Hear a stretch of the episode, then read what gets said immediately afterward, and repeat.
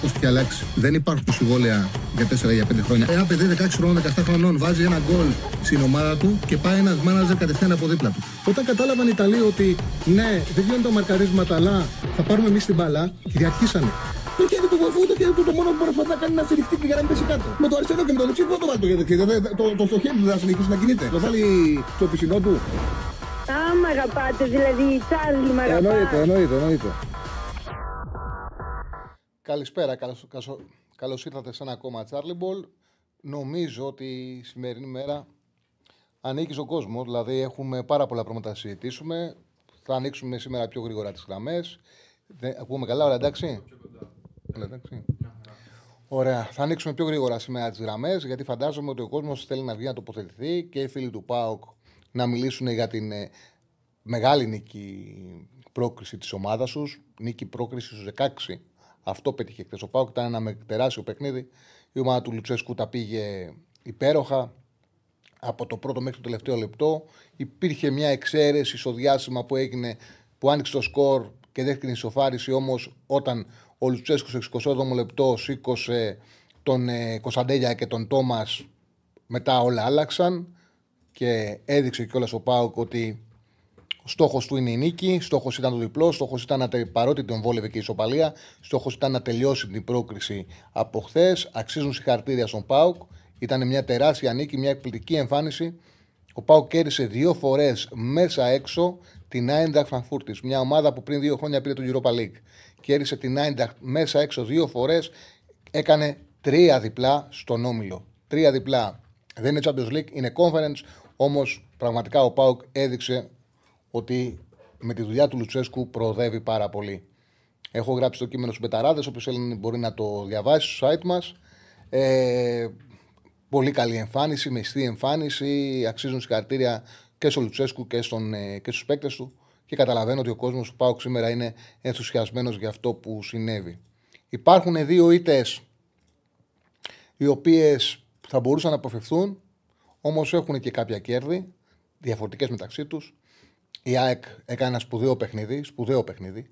Πραγματικά ήταν ε, απολαυστική, έπαιξε πάρα πολύ ψηλό επίπεδο, έπαιξε ψηλά, πολύ ωραίες εναλλαγές μπάλας, ωραίες συνεργασίες, ένταση απέναντι σε μια ομάδα. Δεν έφαγε αντιπιθέσεις από μια ομάδα πολύ γρήγορη που έχει τον Πέδρο και τον. Ε, το Φέργκισον επιθετικό δίδυμο με το μητώμα μέσα στο γήπεδο. Πραγματικά ήταν μια ε, αψεγάδιαστη εμφάνιση. Όμως, αψεγάδιαστη δεν ήταν. Ε. Αυτή είναι λάθασμένη λέξη. Ήταν μια εκπληκτική εμφάνιση που δεν είχε το παίκτη να εκτελέσει σωστά. Δεν είχε τον γκολ. Δηλαδή η ΑΕΚ είχε τα πάντα, δεν είχε τον γκολ. Όμως είναι σημαντικό ο ποδόσφαιρο να έχεις τον γκολ.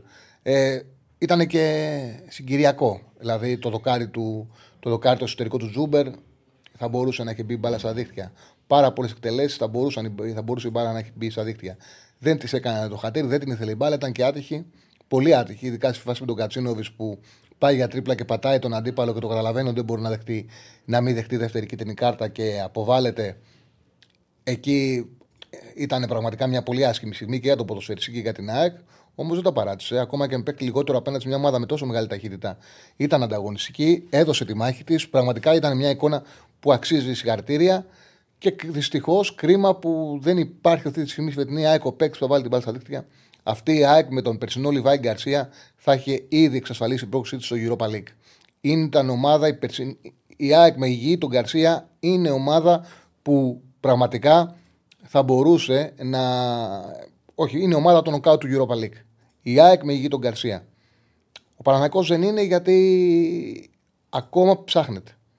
Η διαφορά νομίζω ότι είναι ότι η ΑΕΚ ξέρει τι παίζει, το παίζει καλά, ε, της λείπει το γκολ, αλλά είναι μια ομάδα η οποία έχει ένταση, δυναμική, ενέργεια, ψυχολογία, ξέρει ποια είναι η καλύτερη σε δεκάδα. Εγώ νομίζω ότι αυτή είναι η διαφορά τη ΑΕΚ με τον Παναθηναϊκό. Ο Γιωβάνο δεν έχει βρει ακόμα την καλή ομάδα του Παναθηναϊκού. Έχει ψαχτεί αρκετά σε, λάθη, σε λαθασμένες επιλογές. Του έχει κοστίσει ο τραυματισμός του Μάγκουσον. Του έχει κοστίσει το γεγονός ότι ο Γιωβάνοβιτς ε, καθυστέρησε να σπάσει το δίδυμο Τζούρι στην Μπερνάρτ. Καταλαβαίνω ότι θα το σπάσει. Του έχει κοστίσει το γεγονός ότι ο τραυματισμός του Αϊτόρ και ότι ο Γιωβάνοβιτ καθυστέρησε να τον φέρει στην ε, βασική εντεκάδα. Τα θετικά από το χτεσινό παιχνίδι ήταν ότι όταν ο Παναθηναϊκός έπαιξε με 11 γιατί Ο Σπόρα δεν είχε συμμετοχή στο παιχνίδι. Έπαιξε με, με 10 παίκτες και με τον Μπερνάρ 9,5. Αλλά ο Σπόρα είχε 8 επαφές με την μπάλα στο πρώτο μήχρονο. 8 επαφές, δεν ξέρω πώς τελείωσε. Δεν το κοίταξα στο δεύτερο γιατί είχα τόση δουλειά, τόσα πράγματα, ήταν τόσα μάτς ταυτόχρονα που έπρεπε να ασχοληθούμε. Δεν γινόταν μετά να μην αφοσιωθούμε σε αυτό που έκανε ο Πάοκ. Ε, έφαγε και 5 γκολ Ολυμπιακός. Οπότε δεν το έψαξα πολύ. Αλλά στο ημίχρονο που μπήκα να δω επειδή ήταν αόρατος, λέω να δω τι κάνει. Έχει ακουμπήσει την μπάλα. Είχε 8 επαφές με την μπάλα και 4 πάσες, ένα λόγο ημίχρονο. Ε, ήταν απίστευτο. Περίεργα θέλω να δω με πόσες επαφές θα το κάνω έτσι μπροστά σας τώρα. Με πόσες επαφές τελείω. Την ακούμπησε την μπάλα 13 φορές στα λεπτά που έπαιξε. Ω 60 λεπτά με 13 επαφές με την μπάλα. Μάλιστα. Ε, απέναντι. Ο Παναθηναϊκός τέλος πάντων δεν θέλω να πλατειάσω τον Παναθηναϊκό γιατί OK, okay, δεν άλλαξε κάτι για την ιστορία του και πάνω κάτω πράγματα τα οποία λέγαμε έκανε ο Γιοβάνοβιτς και έγιναν. Δηλαδή πήγε ο Αράο στο κέντρο της άμυνας, χρησιμοποίησε τον ε, Αϊτόρ αριστερά και έπαιξε πάρα πολύ καλά ο Αϊτόρ. Ε, άλλαξε ο Τζούρισι με τον Μπερνάρ. Έπρεπε να, γίνει, να κάνει ένα λάθος, να γίνει ένα λάθος και βάλει τον Σπόραρ, ο οποίος άφησε την ομάδα με παίκτη λιγότερο. Μόλις μπήκε ο Ιωαννίδης, ο Πανακό έγινε επιθετικός. Ε, η μπάλα πήγε και στους Παλάσιος Αϊτόρ, η μπάλα κύλησε, συνεργάστηκαν, έχασαν ευκαιρίες. Είδαμε ότι η Villarreal δεν είναι τίποτα το ιδιαίτερο. Δεν είναι πραγματικά η Villarreal, δεν είναι σε καλή κατάσταση. Αυτό που κάνει ο Μαρσελίνο και πρέπει να το περιμένει ο Παναθηναϊκός είναι πίεση ψηλά όσο αντέχει η ομάδα του. Το έκανε και με την Μαρσέγα, ακριβώς το ίδιο πράγμα. Στο πρώτο ημίχρονο ο Παναθηναϊκός εκεί στο χτίσιμο των επιθέσεων είχε τα γνωστά του προβλήματα και έδωσε ψυχολογία είναι Villarreal. Στο δεύτερο, όταν δεν άντεξαν οι παίκτες Villarreal να πιέζουν ε, άλλο, ο Παναθηναϊκός με τον Ιωαννίδη στο γήπεδο γύρισε την μπάλα και αν είχε και λίγο χρόνο ακόμα να το γίναγε και το μάτι γιατί η Villarreal είναι μια ομάδα η οποία αγωνιστικά αυτή την εποχή είναι άρρωστη. Πάμε στον Ολυμπιακό που είναι και το σημαντικό της ημέρας. Ε, έχουμε βάλει και Πολ, γιατί αυτό που περιμένουμε να δούμε τώρα είναι πώς αντιδράσει η διοίκηση. Ο Ολυμπιακός έφαγε 5 γκολ όχι από την Bayern, όχι από την Bayern Leverkusen, όχι από τη Λιψία, όχι από την Dortmund. Έφαγε 3 γκολ hat σε, σε χρόνο ρεκόρ, όχι από τον Lewandowski ούτε το Harry αλλά από τον. Ε, Πώς λέγεται, ο, ξέχασα και το όνομά του. Ο Γκρέγκοριτς, από τον Γκρέγκοριτς, τον Αυστριακό, ο οποίος δεν έχει γκολ στο πρωτάθλημα. Του έκανε 3 γκολ, του έκανε 5 εκτελέσεις σε 30 λεπτά. Ένα από τα πιο γρήγορα hat-trick που να, θα μπορούσε να κάνει και ρεκόρ. Γιατί είχε, στο δεκάλεπτο είχε τρεις καθαρές εκτελέσεις ο Γκρέγκοριτς. Καθαρές. Και είχε πέντε καθαρές εκτελέσεις που χάρισε άμα του Ολυμπιακού σε 30 λεπτά. Δεν επιτρέπεται να δέχεσαι τώρα τρία γκολ τον Γκρέγκοριτς σε 30 λεπτά και πέντε γκολ από την ε, Φράιμπουργκ. Ο Ολυμπιακός. Εντάξει. Ο πύχης έχει πέσει πάρα πολύ χαμηλά. Και για μένα αυτό είναι λάθος. Και περιμένουμε να δούμε τώρα πώς θα αντιδράσει η διοίκηση.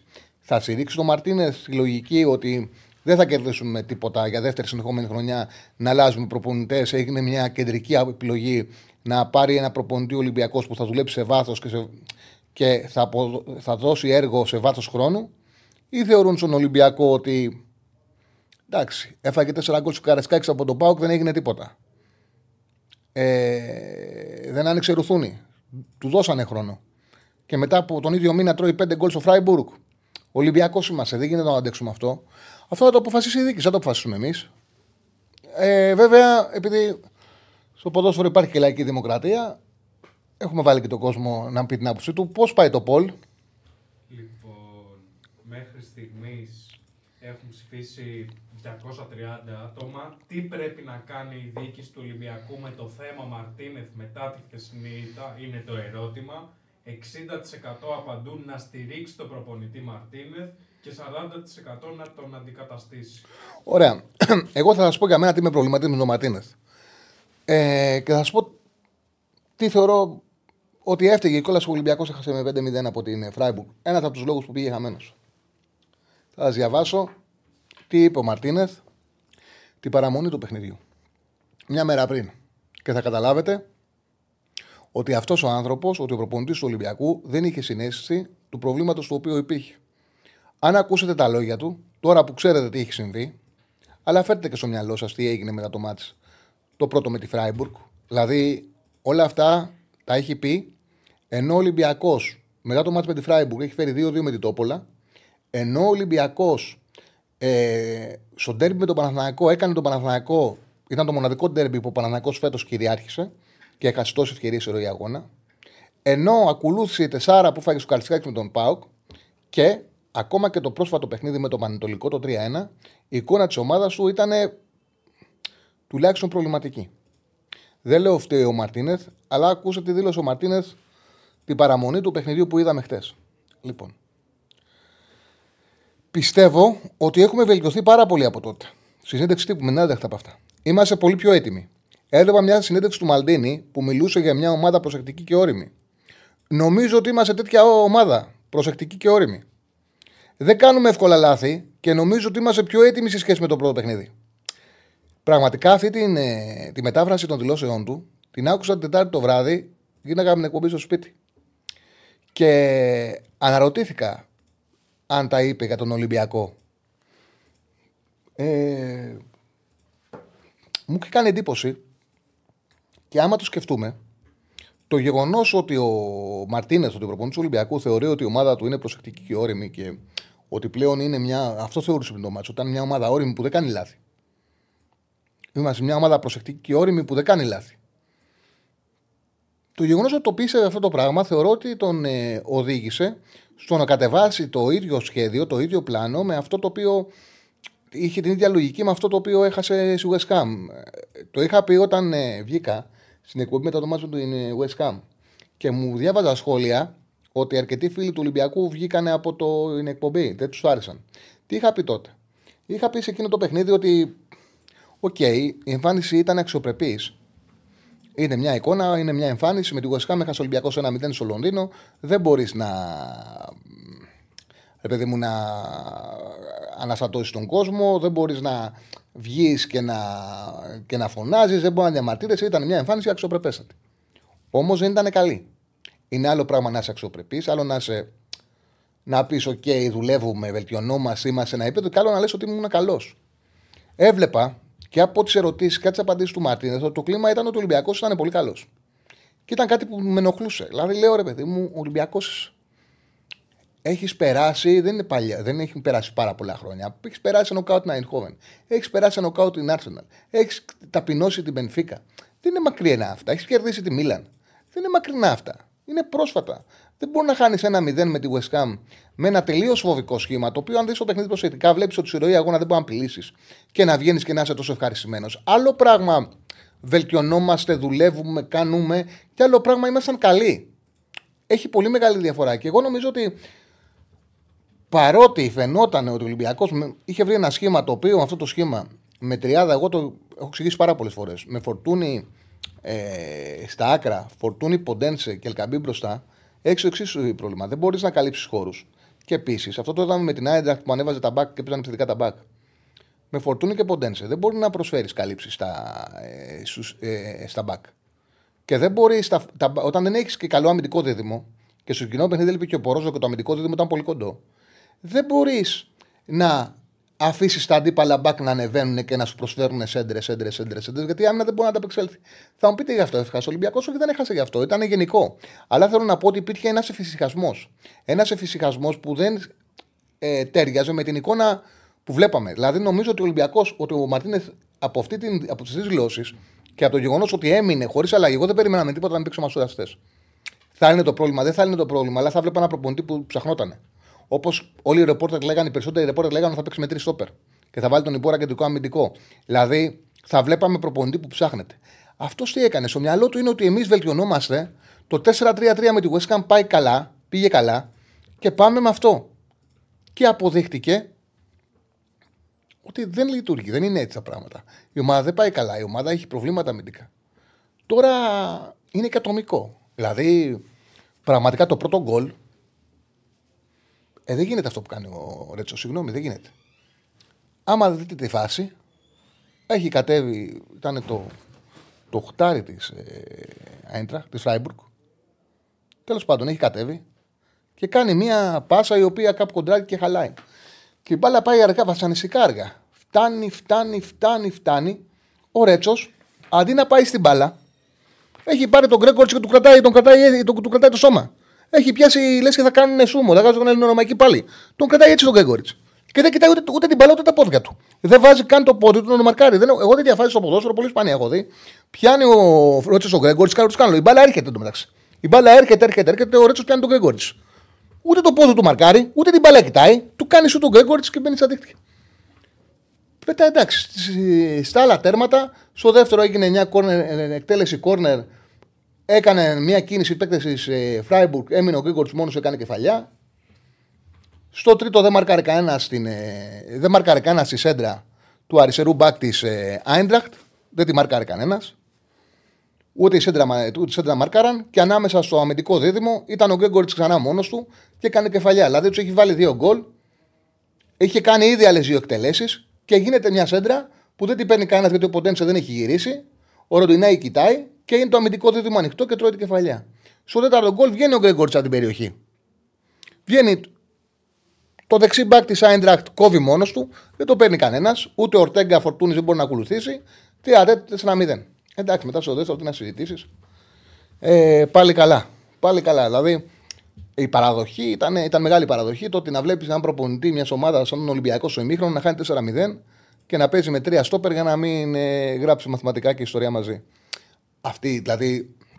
Εντάξει, παραδοχή ότι δεν μπορούμε. Τουλάχιστον να μην ότι το σκορ θα είναι ταπεινωτικό θα είναι να μην είναι κάτι υπερβολικά ακραίο. Α φάμε μέχρι πέντε. Λοιπόν, επειδή καταλαβαίνω ότι ο κόσμος θέλει να μιλήσει, γιατί υπάρχουν πάρα πολλά θέματα, δεν θα μα, ε, μιλήσω παραπάνω εγώ. Α ανοίξουμε γραμμές, να ακούσουμε και τον κόσμο που θα τοποθετηθεί. 2-10-22-05 4-4-4 το τηλεφωνικό μας κέντρο. Οι γραμμές μας είναι ανοιχτές. Όποιος καλέσει θα βγει κατευθείαν στον αέρα.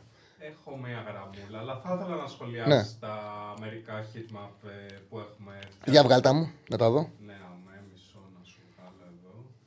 Να ξεκινήσω με ΠΑΟΚ που έχω και τον κύριο Όγκο. Αμέ. Λογικά.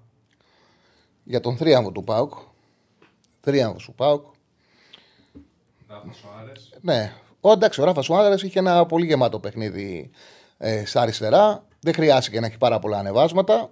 Αλλά αμυντικά στάθηκε. Νομίζω ότι γενικά ο Πάουκ είχε ένα πρώτο ημίχρονο που κατάφερε να αντιμετωπίσει την ε, φόρα της Άιντραχτ και να μην δεχτεί πάρα πολλές φάσεις. Αυτό είναι δεδομένο. Στην επανάληψη υπήρχαν διασύματα που αντιμετώπισε θέματα, αλλά ε, συνολικά το διαχειρίστηκε πάρα πολύ καλά το παιχνίδι. Και είναι σπουδαίο το ότι δεν κοίταξε ποτέ να μείνει στην ισοπαλία. Και γι' αυτό το λόγο κατάφερε και κέρδισε κιόλας, γιατί οι αλλαγές του Λουτσέσκου αυτές έκαναν τη διαφορά. Ότι οι αλλαγές που κάνει ο Λουτσέσκου δεν είναι αλλαγές για να κλειδώσει το 1-1. Είναι αλλαγές, λες και παίζει ένα παιχνίδι, ένα ντέρμπι ελληνικού πρωταθλήματος. Τι θα κάνω, είμαι στο 1-1. Θα βάλω Κωνσταντέλια και θα αλλάξω και επιθετικό, θα βάλω τον Τόμας. Ο Τόμας έδειξε αυτό που λέω συνέχεια, ότι είναι τρομερός επιθετικός. Τρομερός επιθετικός σε παιχνίδια που πρέπει να ξεκινάει έξω από την περιοχή. Το heatmap. Ναι, εδώ είναι η- στο λίγα λεπτά που έπαιξε οι επαφές του Τόμας με την μπάλα. Στα λίγα λεπτά που έπαιξε. Έχει κάνει την ε, συνεργασία, είναι και εντάξει. Τόμας, Τάισον Κωνσταντέλιας κάνουν μια συνεργασία στο δεύτερο γκολ που βάζει ο Πάουκ που μοιάζει με Καρεσκάκης με μια απλότητα. Ξεκινάει τη φάση ο, ε, ο Τόμας, την ανοίγει τα πόδια του Κωνσταντέγια, τη γυρνάει ο Τάισον, πασάρει με τη μία ο Κωνσταντέγια, σουτάρει ο Τόμας, κόβει από την απέναντι πλευρά. Από την απέναντι πλευρά κόβει ο Εκστρέμ, ο οποίος από την τετράδα δεν συμμετείχε στη φάση, χωρίς μπάλα ο Ζήφκοβιτς και εκμεταλλεύεται τη λαθασμένη απόκτηση του τραπ και κάνει αυτό στο 1-2. Η συνεργασία θύμισε πάρα πολύ, μα πάρα πολύ το παιχνίδι ε, με τον Καρεσκάκης στα γκολ που βάζει στο μήχρονο πάξου του Καρεσκάκης. Εδώ ο Ζήφκοβιτς, δείτε ο Ζήφκοβιτς, ποια είναι η διαφορά. Εδώ είναι η διαφορά. Δεξιά και αριστερά, γιατί ο Πάουκ δεν έχει καλά μπακ, αλλά δεξιά και αριστερά έχει δύο παίκτες να τα στηρίζουν. Ο Ζήφκοβιτς, δείτε τι παιχνίδι έχει κάνει στη δεξιά πλευρά. Πόσο χαμηλά έχει βρεθεί για να κρατήσει μπάλα, για να πάρει μπάλα, για να προστατεύσει την ομάδα του από την ε, δύσκολο αντίπαλο που είχε να αντιμετωπίσει. Πολύ δύσκολος αντίπαλος η Άιντραχτ. Πόσο χαμηλά έχει κατέβει, πόσο δουλειά έχει κάνει σε αυτό το κομμάτι. Ένα πραγματικά σπουδαίο παιχνίδι από τον, ε, από τον Ζήφκοβιτς και για να προστατεύσει τον ε, Βιερίνια και για να κρατήσει την ομάδα. Ο Κετζιόρα, ο οποίος σκόραρε και το δεύτερο τέρμα, και αυτός με τον Κουλιεράκη. Εδώ είναι μεγάλη για μένα υπόθεση, μωρέο, μεγάλη υπόθεση ο Κουλιεράκη. Δηλαδή, άμα δεν υπήρχε ε, αυτό το ανέβασμα του 20χρονου παιδιού, γιατί 20 χρονών είναι ο Κουλιεράκη, ε, όλοι θα συζητάγαμε τώρα και θα λέγαμε πόσο έχει λείψει ο γκασον. Ο γκασον, ο οποίος ήταν ο ηγέτης που δίπλα του έπαιξε ο Κουλιεράκη την ε, πρώτη χρονιά, ήταν ο ηγέτης του ΠΑΟΚ, αποχώρησε το καλοκαίρι, δεν βρέθηκε εισάξιο αντικαταστάτης, δεν, μπόρεσε, δεν μπορεί ο Ενκόγκ να βάλει τα παπούτσια του. Όμως ο μικρός βγήκε μπροστά. Και πλέον είναι ο ηγέτης στην άμυνα του Πάουκ που δίνει δυνατότητα να πει στον, ε, ε, στο Λουτσέσκου βάλε μου δίπλα το Κετζιόρα. Θα παίξω μαζί του. Θα, το, θα κάνουμε δίδυμο. Βάλ, τον δίπλα μου. Ο Μούργκ σε ένα ακόμα παιχνίδι όπου ήταν ένα εργαλείο παίζοντας μπροστά από δύο κεντρικά χαφ, ένα εργαλείο πολυτελείας. Και ε, ο Μούργκ έκανε ένα παιχνίδι που δεν φαίνεται με την μπάλα γιατί τακτικά έκανε πάρα πολλά πράγματα χωρίς μπάλα. Ο Μούργκ, ουσιαστικά ο, ο Λουτσέσκου έχει και μια ιδιαιτερότητα, του αρέσει να έχει ένα κεντρικό χαφ μπροστά από τους δύο χαφ που θέλει εξαροχτάρια, θέλει οχτάρια, δεν θέλει εξάρια, θέλει οχτάρια και το έχει πάρα πολλές φορές. Θέλει ο κεντρικός χαφ να καλύπτει τους δύο.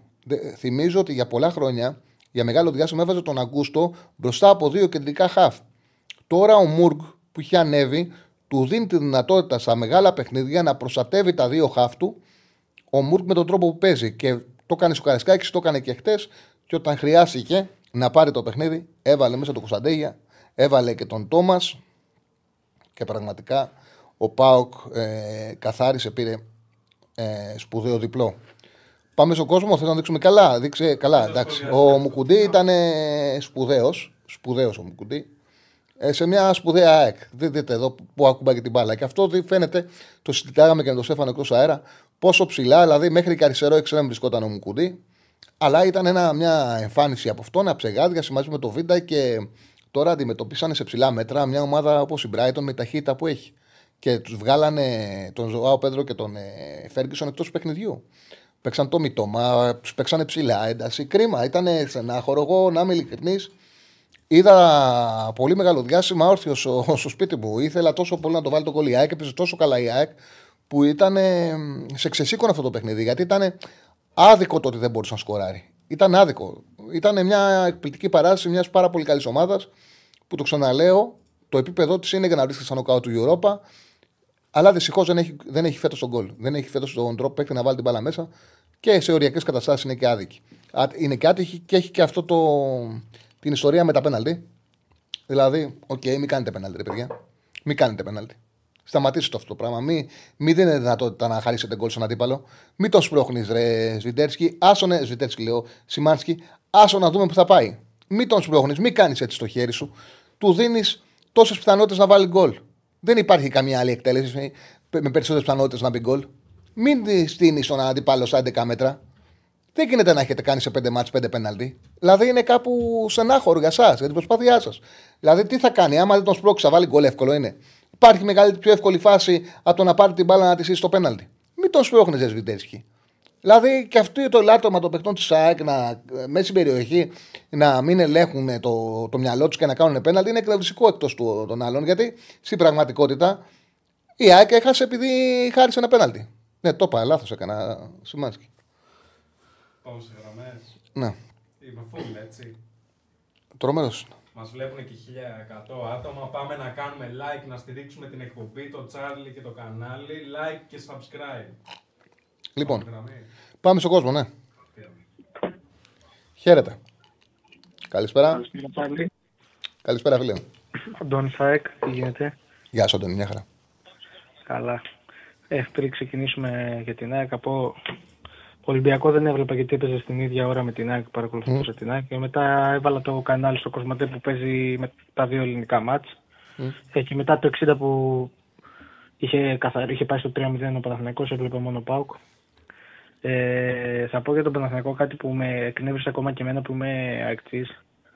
Ε, δεν γίνεται να παίζει ο Σπόρα αυτή τη στιγμή ούτε 10 λεπτά στο τέλος. Σε λίγο θα κρεβίζουν και τους αντιπάλους. Δηλαδή θα βγει κανένα στόπερ και θα πει: Βάλε κάποιον να κουραστώ, ρε παιδί μου, δεν υδρώνω. Ε, δεν υδρώνω, δηλαδή πραγματικά. Με εκνεύρισε και εμένα, ναι. ούτε, ούτε στοίχημα είχα παίξει ούτε τίποτα, με εκνεύρισε και εμένα. Ναι. Ε, και ο Πάουκ ε, πολύ μεγάλη εμφάνιση δίκαια και κέρδισε και πέρασε και ας πάμε στην ΑΕΚ. Ήταν να πάω στο γήπεδο αλλά τελικά έτυχε μια δουλειά που δεν μπορούσε να λείπω και πήγε ένας φίλος μου στη θέση μου. Ε, εκπληκτική εμφάνιση, τουλάχιστον από το, από το 15 μέχρι το 45 είδαμε μια ΑΕΚ δηλαδή να έχει βάλει μέσα στην περιοχή της την Brighton και να την κοπανάει τη μία ευκαιρία μετά την άλλη. Ε, όπως και επίσης μου άρεσε και με, ακόμα και με 10 που έμεινε που πάλι αυτή η πίεση αυτή είχε την μπάλα. Εντάξει υπήρχαν κάποιοι καινοί χώροι τους οποίους, με, τους οποίους με υπερπροσπάθεια και απίστευτη εμφάνιση ο Μουκουντή, ο Ρότα και ο Βίντα κράτησαν να, να μην μπει κι άλλο γκολ. Η ποδοσφαιρική λογική, συγγνώμη σε διακόπτω, αλλά Ναι, ναι, ναι. ξέρεις, είναι εύκολο να ξεφύγει ένα μάτς. Η, η ποδοσφαιρική λογική με την προσπάθεια που είχε κάνει η ΑΕΚ, με Έλεγε την, να κίνια, ξεφύγει. Με την κίνια που είχε στο παιχνίδι, παιδιά έμεινε με 10 στο 63. Δεν έμεινε στο 80. Έπαιζε με την Brighton. Η Brighton έχει μπροστά Μιτόμα, Φέργκισον, Πέδρο. Παιδιά, η λογική έλεγε εκεί ότι θα πάει στράφη η προσπάθεια, όλη που έχει γίνει, θα χάσει η ΑΕΚ 0-3 και άντε μετά να πούμε ότι έπαιξε καλά. Ναι, θα χαλούσε και η ψυχολογία Ναι. και η εικόνα που έχουμε στο μυαλό μας ότι Άντε, παίξαμε να, καλά. άντε μετά να εξηγήσεις ότι η ΑΕΚ έπαιξε καλά. Και δεν έγινε. Δεν έγινε. Δηλαδή, πραγματικά αξίζουν συγχαρητήρια. Πρέπει να είσαι πολύ καλή ομάδα, να έχεις κάνει σοβαρή δουλειά για να το πετύχεις αυτό. Ανεξάρτητα το τι πιστεύει ο καθένας για τον Αλμέιδα, για το ποδόσφαιρο του, πρέπει να έχεις κάνει πολύ, πολύ δουλειά για να το πετύχεις αυτό, ρε παιδί μου. Είδαμε, είδαμε ένα μάτι σε 10 10 λεπτό στον καναπέ. Ε, τώρα θα ήθελα να δω κάτι, έτσι, κάτι καινούριο τακτικά που παρατήρησα, άμα το πρόσεξες και εσύ. Ε, πρώτη φορά είδαμε από το Ρότα και από το Χατζησαφή που και που το βλέπαμε από το Ρότα να παίζει εσωτερικά, να κάνει underlap αντί για overlap και να μπαίνει μέσα στα, στα half στην ανάπτυξη. Ενώ συνήθως αυτό το κάνει ο, Σι- ο Σιντιμπέ. Επειδή συνήθως, το ο Ρότα δεν κάνει ο αυτό. Σιντιμπέ, έχω την αίσθηση, επειδή έχεις πολύ δίκιο, ότι πρέπει να το ζήτησε ο Αλμέιδα. Γιατί το κάνει ο Σιντιμπέ και ο Σιντιμπέ και σίγουρα το ζήτησε ο προπονητής. Ε, για να... Και ο Σιμάνσκι μπορεί να γινούσε και να γινόταν τρί... σαν τρίτο center back και να γινόταν ε, από τα back αυτό, ώστε να υπάρχει υπεραριθμία στα half. Ήταν Ώστε- πολύ καλός ήταν πολύ καλός και ο Χατζησαφί χτες.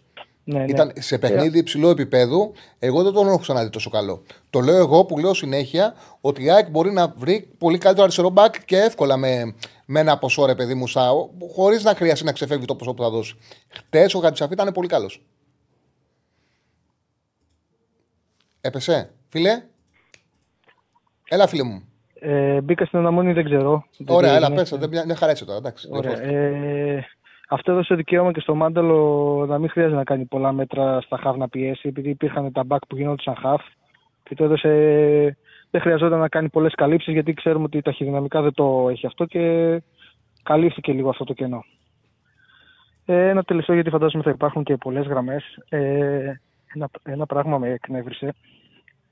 Η ΑΕΚ έκανε τέσσερις αλλαγές. Τον Μπιζάρο, τον Αραούχο, τον Ελίασον και τον Μπόνσε. Ε, από τους τρεις είδαμε κάτι, είδαμε μια προσπάθεια, είδαμε μια κίνηση.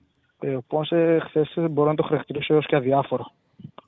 Πραγματικά δεν έκανε απολύτως τίποτα. Δεν θυμάμαι να καν να ακούμπησε την μπάλα. Νομίζω Ε, ότι είναι ο επιθετικός. Εμένα μου αρέσουν οι όρια διάφοροι. Δεν νομίζω ότι είναι διάφοροι. Παίζουν όπως μπορούν. Ο Πόνσε είναι ένα σεντερφόρ, ο οποίος δεν έχει καταφέρει να βρει ρυθμό.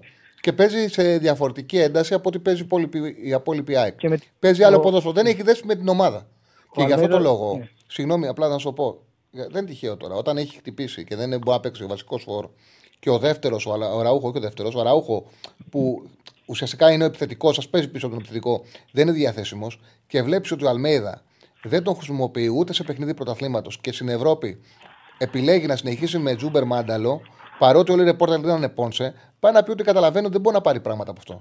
Εγώ είπα ότι δεν το περίμενα την- στο μάτς πρωταθλήματος να, τον, να μην το χρησιμοποιήσει το Πόνσε, γιατί φανταζόμουν ότι δεν θα παίξει με το παιχνίδι με την Brighton γιατί δεν του ταιριάζει καθόλου.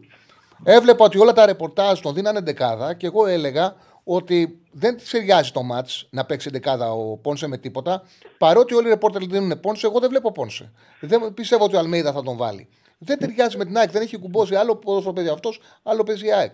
Και μετά ο Αλμέιδα δήλωσε ότι σε κάποιες, δηλ- ανάμεσα στις δηλώσεις του ότι μας λείπει ο center μας και ο βασικός και τα λοιπά, ότι άμα ήταν θα ίσως να είχαν βάλει περισσότερα γκολ. Νομίζω εφόσον ο Φανφέρ δεν υπολογίζεται και ο Πόνσε δείχνει πάλι και αυτός ούτε να, να μην υπολογίζεται τον Αλμέιδα. Μπορεί αριθμητικά να έχουμε τρεις center αλλά πρακτικά η ΑΕΚ χρειάζεται παιχτική. Στο πρακτικό κομμάτι. Δεν ξέρω αν μπορεί να πάρει γιατί μετά λίγο οι ισορροπίες στα πρωτεία θα είναι περίεργες. Αλλά Και σε- ε, ε, κοίταξε να δεις. Πρέπει να υπάρξει πάντα στο ποδοσφαιρό. Πρέπει να υπάρχει παραδοχή του λάθους. Στη Υπάρχει ζωή λάθος, γενικά. ναι. Στη ζωή γενικά. Το πάρω σαν παράδειγμα. Είναι σαν να πας να, πα- να πάρεις ένα κατάστημα να μην λειτουργεί και να συνεχίσει να βάζεις λεφτά θα καταστραφείς. Καλύτερο είναι να πεις στα 50-60 χιλιάρικα που χάνεις 30, έκανα λάθος επένδυση, την αποσύρω να χάσει μόνο αυτά. Δηλαδή, δεν μπορεί η ΑΕΚ από τη στιγμή που ο Λιβάη δεν παίρνει παιχνίδια και είναι τραυματίας, δεν μπορεί η ΑΕΚ να πει πάμε το Πόνσε. Δεν μου βγαίνει. Πρέπει να πάρει έναν παίχτη στο στυλ που παίζει. ουσιαστικά Είναι αυτή τη στιγμή δεδομένο. είναι με μισό center for, αν θεωρήσουμε μισό τον Τζούμπερ και άλλο μισό τον Αραούχο. Δηλαδή κανονικό δεν υπάρχει. Μμμ.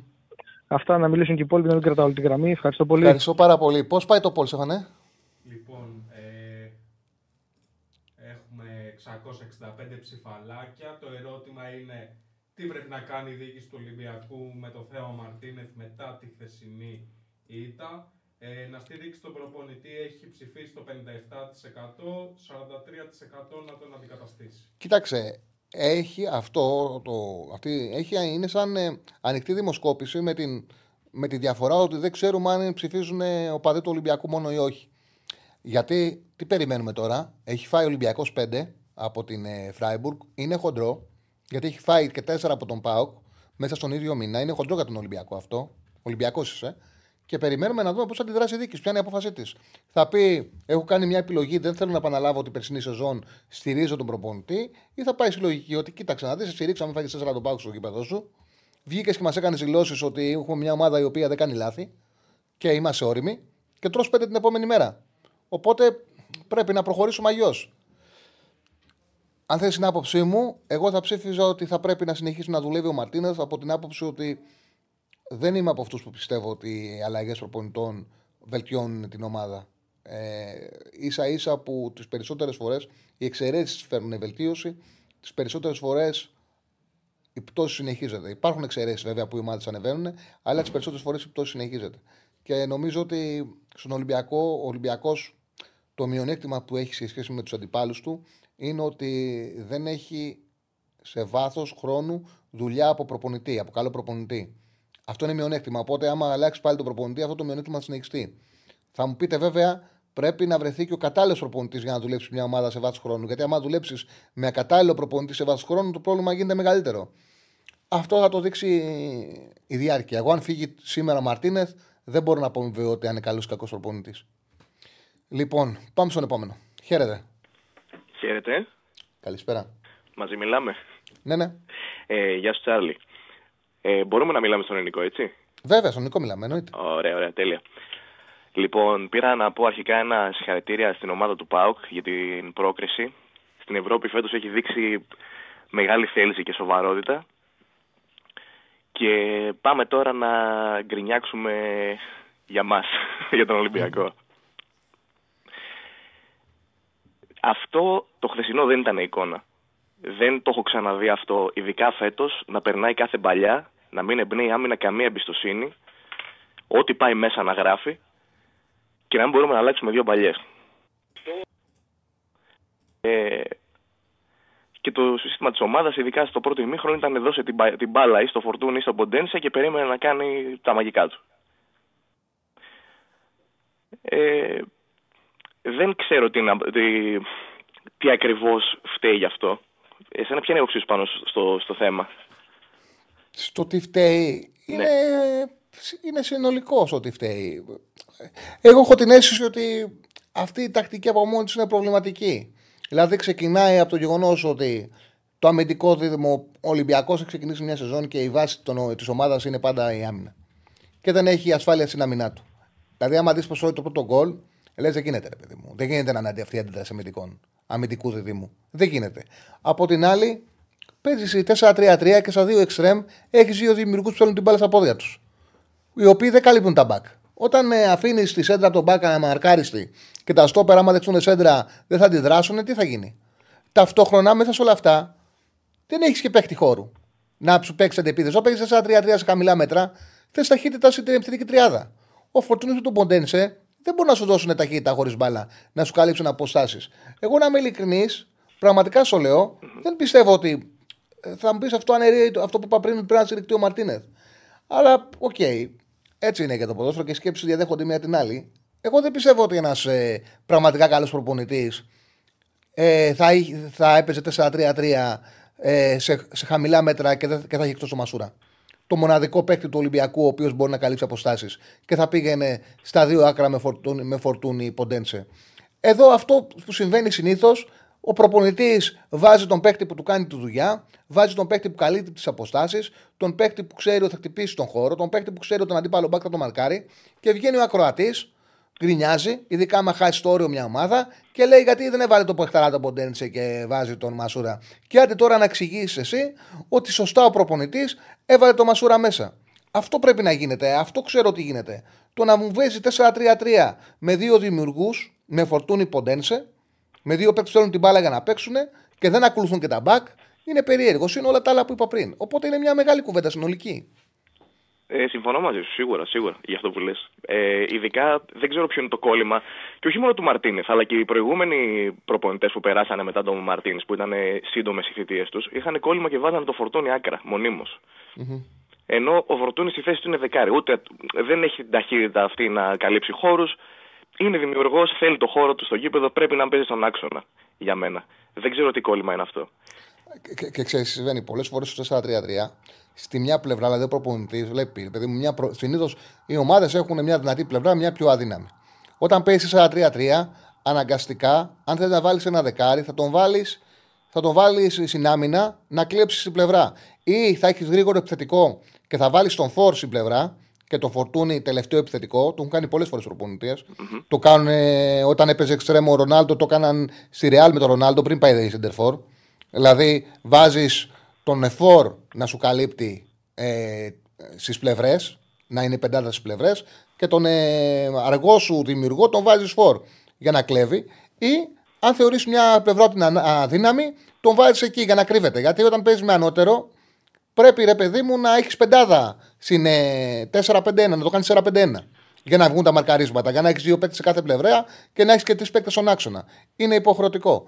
Ε, Όμως το να έχεις και στους δύο πλευρές φορτούνι ποντένσε είναι πρόβλημα. Είναι και πρόβλημα. σεντερφόρ και σεντερφόρ που να μην είναι καλός στην αντεπίθεση.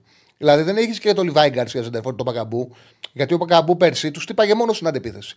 Μπορούσες στον χώρο να του πετάξεις μια μεγάλη και να παίξεις. Ο Λικαμπή δεν είχε αντεπίθεση. Είχε Πώς ταχύτητα θα κάνεις ο, φάση; ο Μπακαμπού, ναι. Ε, ναι. Συμφωνώ. δεν- Για, θα, θα, άμα έπαιζε ο Μασούρας χθες, θα αποφόρτιζε σίγουρα πολύ τα, τα μπακ, ανάλογα σε ποια μεριά θα τον έβαζε. Και ας, και ας εξακολουθούσε να παίζει ο Ποντένσε, δηλαδή. Θα μπορούσε να είναι στο ένα άκρο ο Ποντένσε και στο άλλο Μασούρας και ο Φορτούνης δεκάρι. Μα άμα σκεφτεί, το, δεύτερο γκολ, το τρίτο γκολ γίνεται σέντρα από μπακ όπου στην δεξιά πλευρά που δεν μαρκάρεται. Το τέταρτο γκολ το βάζει μπακ που κόβει μέσα και δεν μαρκάρεται. Καμία από τις δύο κινήσεις δεν τις έχει πάρει εξτρέμ. Δεν υπάρχει εξτρέμ. Άμα δεις φάσεις, ο εξτρέμ δεν υπάρχει ούτε ο Ποντένσε στο τρίτο γκολ, ούτε ο Φορτούνης στο τέταρτο γκολ. Αυτές οι κινήσεις στο μπακ πρέπει να τι ακολουθούν εξτρέμ. Άλλο πράγμα να ακολουθήσει και να το χάσει. Γίνεται, μπάλα είναι. Γίνεται. Εδώ δεν υπήρχε, δεν αντιμετωπίστηκαν. Συμφωνώ. Και επίσης μπορεί να μου πεις τι, τι γίνεται με το Βρουσάη. Γιατί δεν παίζει αυτό το παιδί; Ε, Κανένας δεν ξέρει. Ποιος να κανένας ξέρει. Γιατί ξέρεις, γιατί ο Λαραμπή πλέον δεν παίζει ούτε λεπτό. Είπαμε, ρε παιδί μου, οκ. Είναι ο ο- τρίτος του Ολυμπιακού. Ούτε λεπτό, ούτε δευτερόλεπτο. Ούτε δευτερόλεπτο. Ο, ε- ο Ελαραμπή είναι και Αποφάσισε το άλλος, πολύ. έχει χάσει. ε, Δεν είναι αυτός που ήταν, ας πούμε. Μπορείς να το, δει- μπορεί, Σίγουρα. μπορούμε να το δούμε αυτό. Σίγουρα. Ενώ, ενώ ο Βρουσάη εμένα προσωπικά όσες φορές είχε παίξει μου είχε αρέσει. Έχει και έχει λίγο την τρίπλα του και κανένα γκολ το βάζει που και που. Και, μιας, και αφού και τον έχει γυρίσει τώρα σιγά σιγά τον βάζει δεξί μπακ, σίγουρα θα μπορεί να καλύπτει και την πλευρά. Σαν εξτρέμ. Μμμ, μμμ. Απόφαση προπονητή είναι, ναι. Εγώ δεν δεν πιστεύω ότι αυτός ο παίκτης πρέπει να χαραμίζεται έτσι. Θεωρώ ότι, είναι, ότι έχει μέλλον στην ομάδα και ότι και έχει χώρο. Τώρα να πω κάτι τελευταίο και να κλείσω. Απλά ξέρεις, μωρέ, αυτές οι συζητήσεις ανοίγουν όταν η ομάδα χάνει. Δηλαδή, όταν άμα δεν έχω ένα 5-0, δεν θα σκεφτόταν κανένας για τον Βρουσάη. Τώρα, επειδή η ομάδα χάνει, υπάρχουν άλλοι παίκτες μπροστά, θέλω να σου πω. Εδώ, δηλαδή, έχει αποκτήσει ο Σολμπάκεν και δεν τον βλέπουμε. Και έτσι όπως παίζει ο Ματίνεθ, δεν θα τον δούμε και ποτέ να κρίνουμε αν είναι καλός ή όχι. Γιατί δεν υπάρχει χώρος για αυτόν. Ισχύει Από τη αυτό στιγμή που που παίζει 4-3-3 με ποντέν σε φορτούνι, δεν βάζει ούτε τον Μασούρα και σα εύκολα παίζει 4-2-3-1, 4-2-2-2, χωρίς ζεκάρι και οι ακραίοι είναι ο Φορτούνης και ο Ποντένσε ξανά, ο Σολμπάκεν πού θα παίξει; Πού θα παίξει, δεν πρόκειται να παίξει ποτέ. Συμφωνώ, συμφωνώ σε αυτό που λες, ναι. Ε, λοιπόν, κάτι τελευταίο από μένα και κλείνω. Κάτσε, θα κάτσε, μιλήσουν ναι. και οι υπόλοιποι. Ε, ε, όσον αφορά δηλαδή το αν πρέπει να μείνει ή να φύγει ο Μαρτίνεθ. Ε, η αλήθεια είναι ότι έχει παρουσιάσει, τουλάχιστον μέχρι πρώτη, είχε παρουσιάσει ένα σύνολο ότι βελτιωμένο σε σχέση με αυτό που ήταν. Ε, το θέμα είναι ότι στα, στα αποτελέσματα και σαν εικόνα ομάδος κτλ. δεν υπάρχει μια λογική συνέχεια από το ένα μάτι στο άλλο. Δεν, υπάρχει, δεν, δεν θα δεις ποτέ την ίδια εικόνα ομάδας ε, στο επόμενο παιχνίδι, ας πούμε. Δεν, δεν μπορώ να πιστέψω ότι η ομάδα που κέρδισε τη West Ham στο επόμενο μάτς έχασε 4-2 από τον Μπάουκ έτσι εύκολα. Και ναι. μετά ήρθε και το 5-0. Οπότε δεν μπορώ να, να είμαι σίγουρος στην απάντησή μου. Εντάξει, είναι πάρα πολύ βαριές οι και νομίζω ότι και να φύγει, αν δηλαδή πάρει την απόφαση δίκης να τον διώξει, θα είναι δικαιολογημένη. Ε, είναι, είναι, είναι μια συζήτηση δηλαδή και αυτό με το τι θα κάνει ο Μαρτίνε. Εκεί θέλω να καταλήξω ότι δεν είναι τόσο εύκολο για μένα τουλάχιστον να απαντήσω. Και δεν είναι και εύκολη αποφάση συζήτηση. Δεν είναι ξεκάθαρο τι πρέπει να κάνει. Είτε είναι βαριές, όμως είναι η λύση αυτή τη στιγμή να αλλάξει προπονητή. Μπορεί να πει κάποιος ότι φταίει μόνο αυτός. Δηλαδή δεν είναι εύκολο. Δεν είναι εύκολο γιατί βλέπεις τους αντιπάλους που είναι το πλεονέκτημά τους και λες: Βλέπω ότι είδαμε την ΑΕΚΤΕ. Και είναι ξεκάθαρα. Είναι μια ομάδα προπονητή που προδεύει. Είδαμε χτε ε, τον Πάοκ. Ομάδα προπονητή τρίτος χρόνος Λουτσέσκου. Και άμα δεις την εξέλιξη της πορείας, βλέπεις επιλογή πέρσι Κοτάρσκι. 20 χρόνων να γίνει, 22 χρόνων να γίνει βασικός ονοτοφύλακα. Πρώτη χρονιά έπαιξε, φέτος είναι η δεύτερη. Ναι. Ε, Κουλιεράκη, 20 χρονών, δεύτερη χρονιά βασικός. Έγινε ηγέτης. Κωνσταντέγιας, 20 χρονών. Ε, Τάισον, τον πήραν τον Ιανουάριο με επιλογή προπονητή. 36 χρόνων βλέπουμε τι κάνει. Όλα είναι επιλογές προπονητή. Ο Ολυμπιακός δεν πρέπει να γίνει κάποια στιγμή μια ομάδα προπονητή. Ακόμα και ο Παναθηναϊκός, θα σου πω κάτι. Ο Παναθηναϊκός έχει τα σαββάτου τα κακά του. Δεν είναι απλό να χάνεις 3-0 από τη Villarreal και να το γυρίσεις και να μπορείς ακόμα και να πάρεις αποτέλεσμα. Δείχνει ότι η ομάδα, σαν βάσεις ποδοσφαιρικές, επειδή είναι χρόνια με τον ίδιο προπονητή, υπάρχουν. Άλλο πράγμα μπορεί να γκρινιάζουν οι Παναθηναϊκοί, να λέω και εγώ ότι έβαλες στο σπόρα, είναι φάντασμα. Όμως η ομάδα είχαν 3-0 από την Villarreal στο Λεμαδριγάλ. Το πιο εύκολο να γίνει αυτό που έγινε τον Ολυμπιακό. Όμως επειδή παίζει κάτι συγκεκριμένο, αντέδρασε. Γι' αυτό το λόγο, επειδή αυτό το συγκεκριμένο που ουσιαστικά το πες στην τοποθέτησή σου, ότι δεν υπάρχει και αυτό φαίνεται, λες, μας συμφέρει τώρα, μας βολεύει, είναι η λύση να, να αντικαταστήσει ο Μαρτίνεθ. Δεν ξέρω, δεν έχω άποψη και εγώ ξεκάθαρη. Δεν είναι πολλές φορές το ποδόσφαιρο που λες, σας κάνουν ό,τι καταλαβαίνουν. Δεν υπάρχει σωστό ή λάθος εδώ. Ναι, δεν πιστεύω ότι είναι η λύση να, αντικα... να αντικαθιστούνται έτσι τόσο εύκολα και γρήγορα οι προπονητές. Η αλήθεια είναι γιατί ξαναξεκινάμε από το 0 και δεν είναι εύκολο μετά να το σώσεις. Ναι.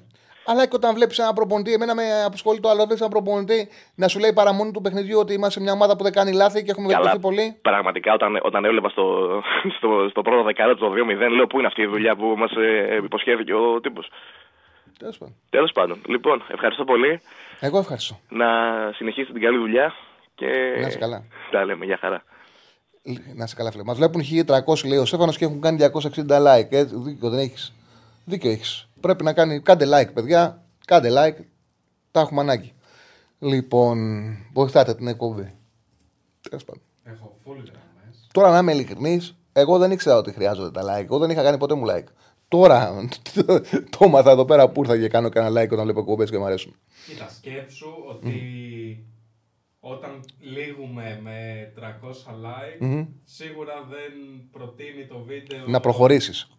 Θα το δεις. το, ναι, να το, το δει άλλος που okay. δεν το έχει ξαναδεί την εκπομπή. Οπότε, παιδιά, κάντε like να μας προτείνουν. Ε. Να μας προτείνουν. Καινούρια εκπομπή είμαστε. Νέα εκπομπή είμαστε. Να μεγαλώσουμε. Γιατί νομίζω ότι κάνουμε ωραίες συζητήσεις. Αξίζει τον κόπο. Πάμε στον επόμενο. Κάνουμε ωραίες συζητήσεις. Ωραία τα λέω. Έλα, φίλε.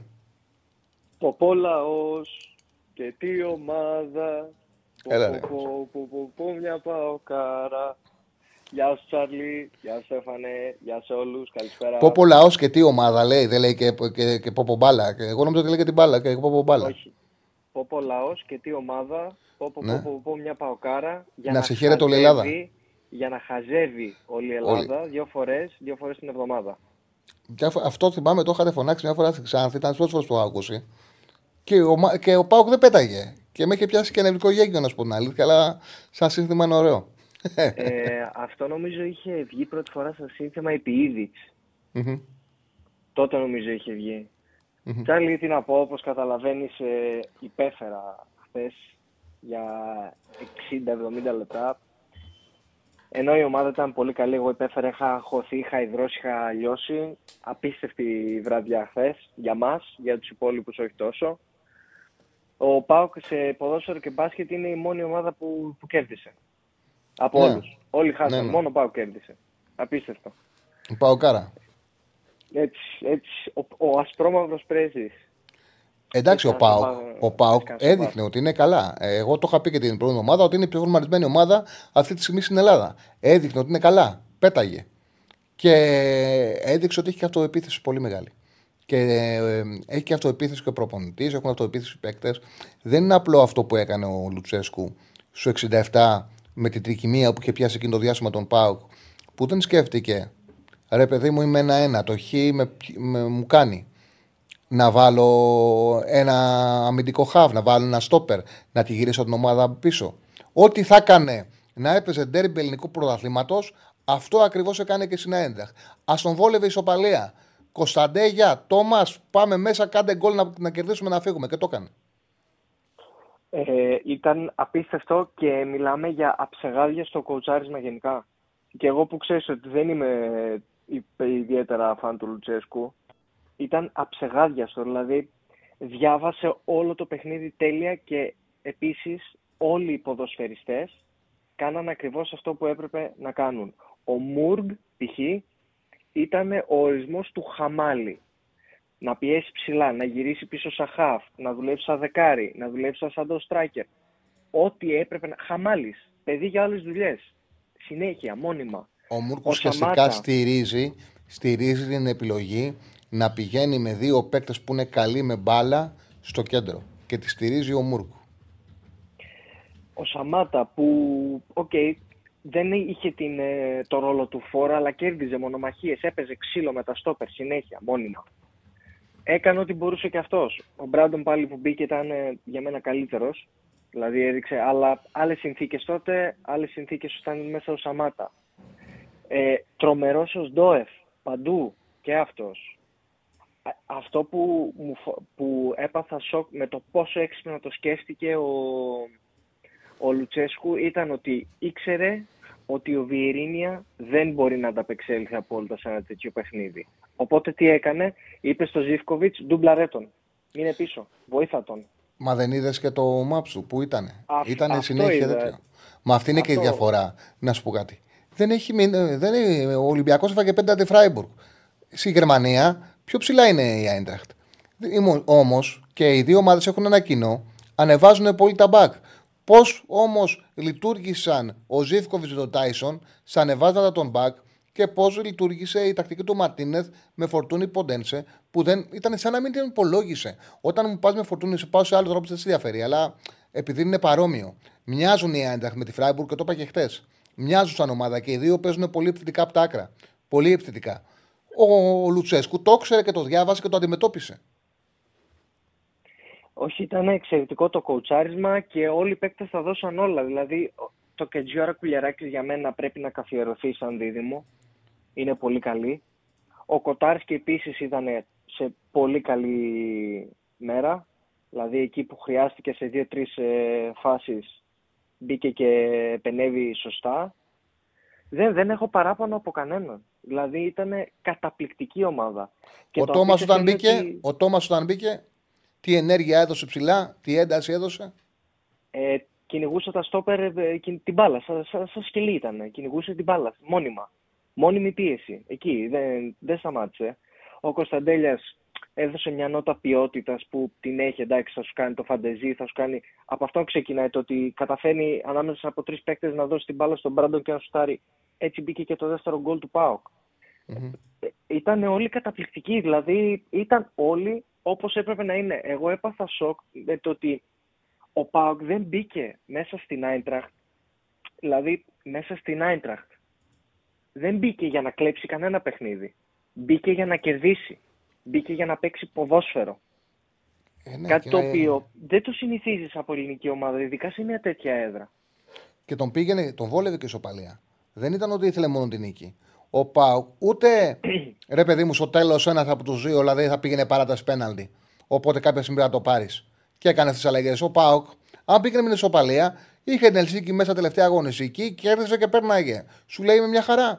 Όμως δεν κοίταξε ποτέ να, το, να την προστατεύσεις την ισοπαλία. Κοίταξε να κερδίσεις. Οι αλλαγές ήταν πώς θα το πάρουμε. Πώς θα το πάρουμε. Το μάτσο κλείδο, ε, το πήραν οι αλλαγές 67. Οι αλλαγές ήταν σε ένα διάστημα που ο Πάουκ είχε χάσει μέτρα, που ο Πάουκ πιεζόταν και αυτή η φρεσκάδα που έδωσε ο, ο Τόμας με το Κωνσταντέγια, που, που, ε, το πήγε ξανά το παιχνίδι στην άμυνα της Άιντραχτ. Και αυτό δεν μπορούσε να το αντιμετωπίσει. Αυτή τη τετράδα και αυτή η ικανότητα που έχουν αυτοί οι τέσσερις παίκτες να συνεργάζονται ε, απέναντι σε οργανωμένη άμυνα και να βρίσκουν το διάδρομο να εκτελέσουν και να πάνε σε μεγάλη ευκαιρία. Είναι σπουδαίο. Και δεν είναι τυχαίο. Εγώ έχω προσέξει κάνουν. Οι τρεις τους οι τρεις τους πηγαίνουν κοντά και συνεργάζονται και αυτός που είναι στην απέναντι πλευρά κόβει χώρο. Κόβει χώρο. Αυτό κάνανε και με τον Ολυμπιακό σου Καρεσκάκη, αυτό κάνανε και χτες. Οι τρεις συνεργάζονται σε μικρά μέτρα και αυτός που είναι στην απέναντι πλευρά φεύγει στο χώρο. Χτυπάει. Απίστευτο. Δεν, δεν, δεν, ό,τι και να πω. Ε, με έχει αφήσει άφωνο η ομάδα, ειλικρινά. Θέλω να μου πεις κάτι. Πόσο φάνηκε αυτό που έκανε στο τέλος ο Γιάκη. Το ε, οποίο το μόνο που έκανε ήταν ζημιά στην ομάδα του. Δηλαδή είναι τόσο ψυχολόγητο. Παίρνει, παίρνει κόκκινη επειδή κάνει σαν χαζός. Χάνει χρόνο η ομάδα του η οποία εκείνη τη στιγμή καίγεται. Δηλαδή είναι... Αυτές είναι οι αντιδράσεις που μόνο που χρήζουν ψυχιατρική εξέτασης. Δεν μπορεί να τη συζητήσει κάποιος ε, και να βγάλει έτσι πόρισμα. Αυτό δεν είναι. Αυτό θέλει. Είναι ε, αντίδραση που χρήζει ψυχιατρική εξέταση. Πήγε, πουλούσε τρέλα, κουλούσε το κεφάλι του στον τέταρτο, ε, κλώτησε κάτι σε μια κάμερα. Δηλαδή μιλάμε για. Δεν αφρούς έβγαλε. Απίστευτο μου φάνηκε και αυτό. Mm-hmm. Δεν είναι σουρεάλ, όλη η βραδιά ήταν σουρεάλ, Τσάρλι. Αυτά. Κώστα μου, σε ευχαριστώ πάρα πολύ. Καλή συνέχεια, παιδιά. Να σε καλά. like. Γεια σου, Παχτάρα Στέφανα. Γεια σου, Μάγκα. Στέφανο, λόγω σένα. Πάμε σε ένα πολύ μικρό διάλειμμα για χορηγικό. 25 δεύτερα, επανερχόμαστε, μην φύγει κανείς. Καλησπέρα. Καλησπέρα. Διάβασα το μήνυμα ότι για τα 20, από τα 25 γκολ, από τα 25 σου του έχουν κάνει Πασκαλάκη φέτα 20 στην Ευρώπη. Και σκεφτόμουν ότι θα τα βρούμε αυτά, αλλά λέω καλύτερα να τα φτιάξουμε αυτά όταν τελειώσουν και η έκτη αγωνιστική.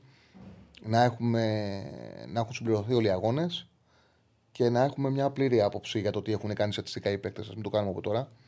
Γιατί όλα αυτά μπορούμε να τα βρούμε πλέον, να βρούμε και τους αριθμούς των παιχτών. Ε, πολλά μηνύματα για Γερεμέγεφ με την εικόνα που δείχνει ο Σπόραρ.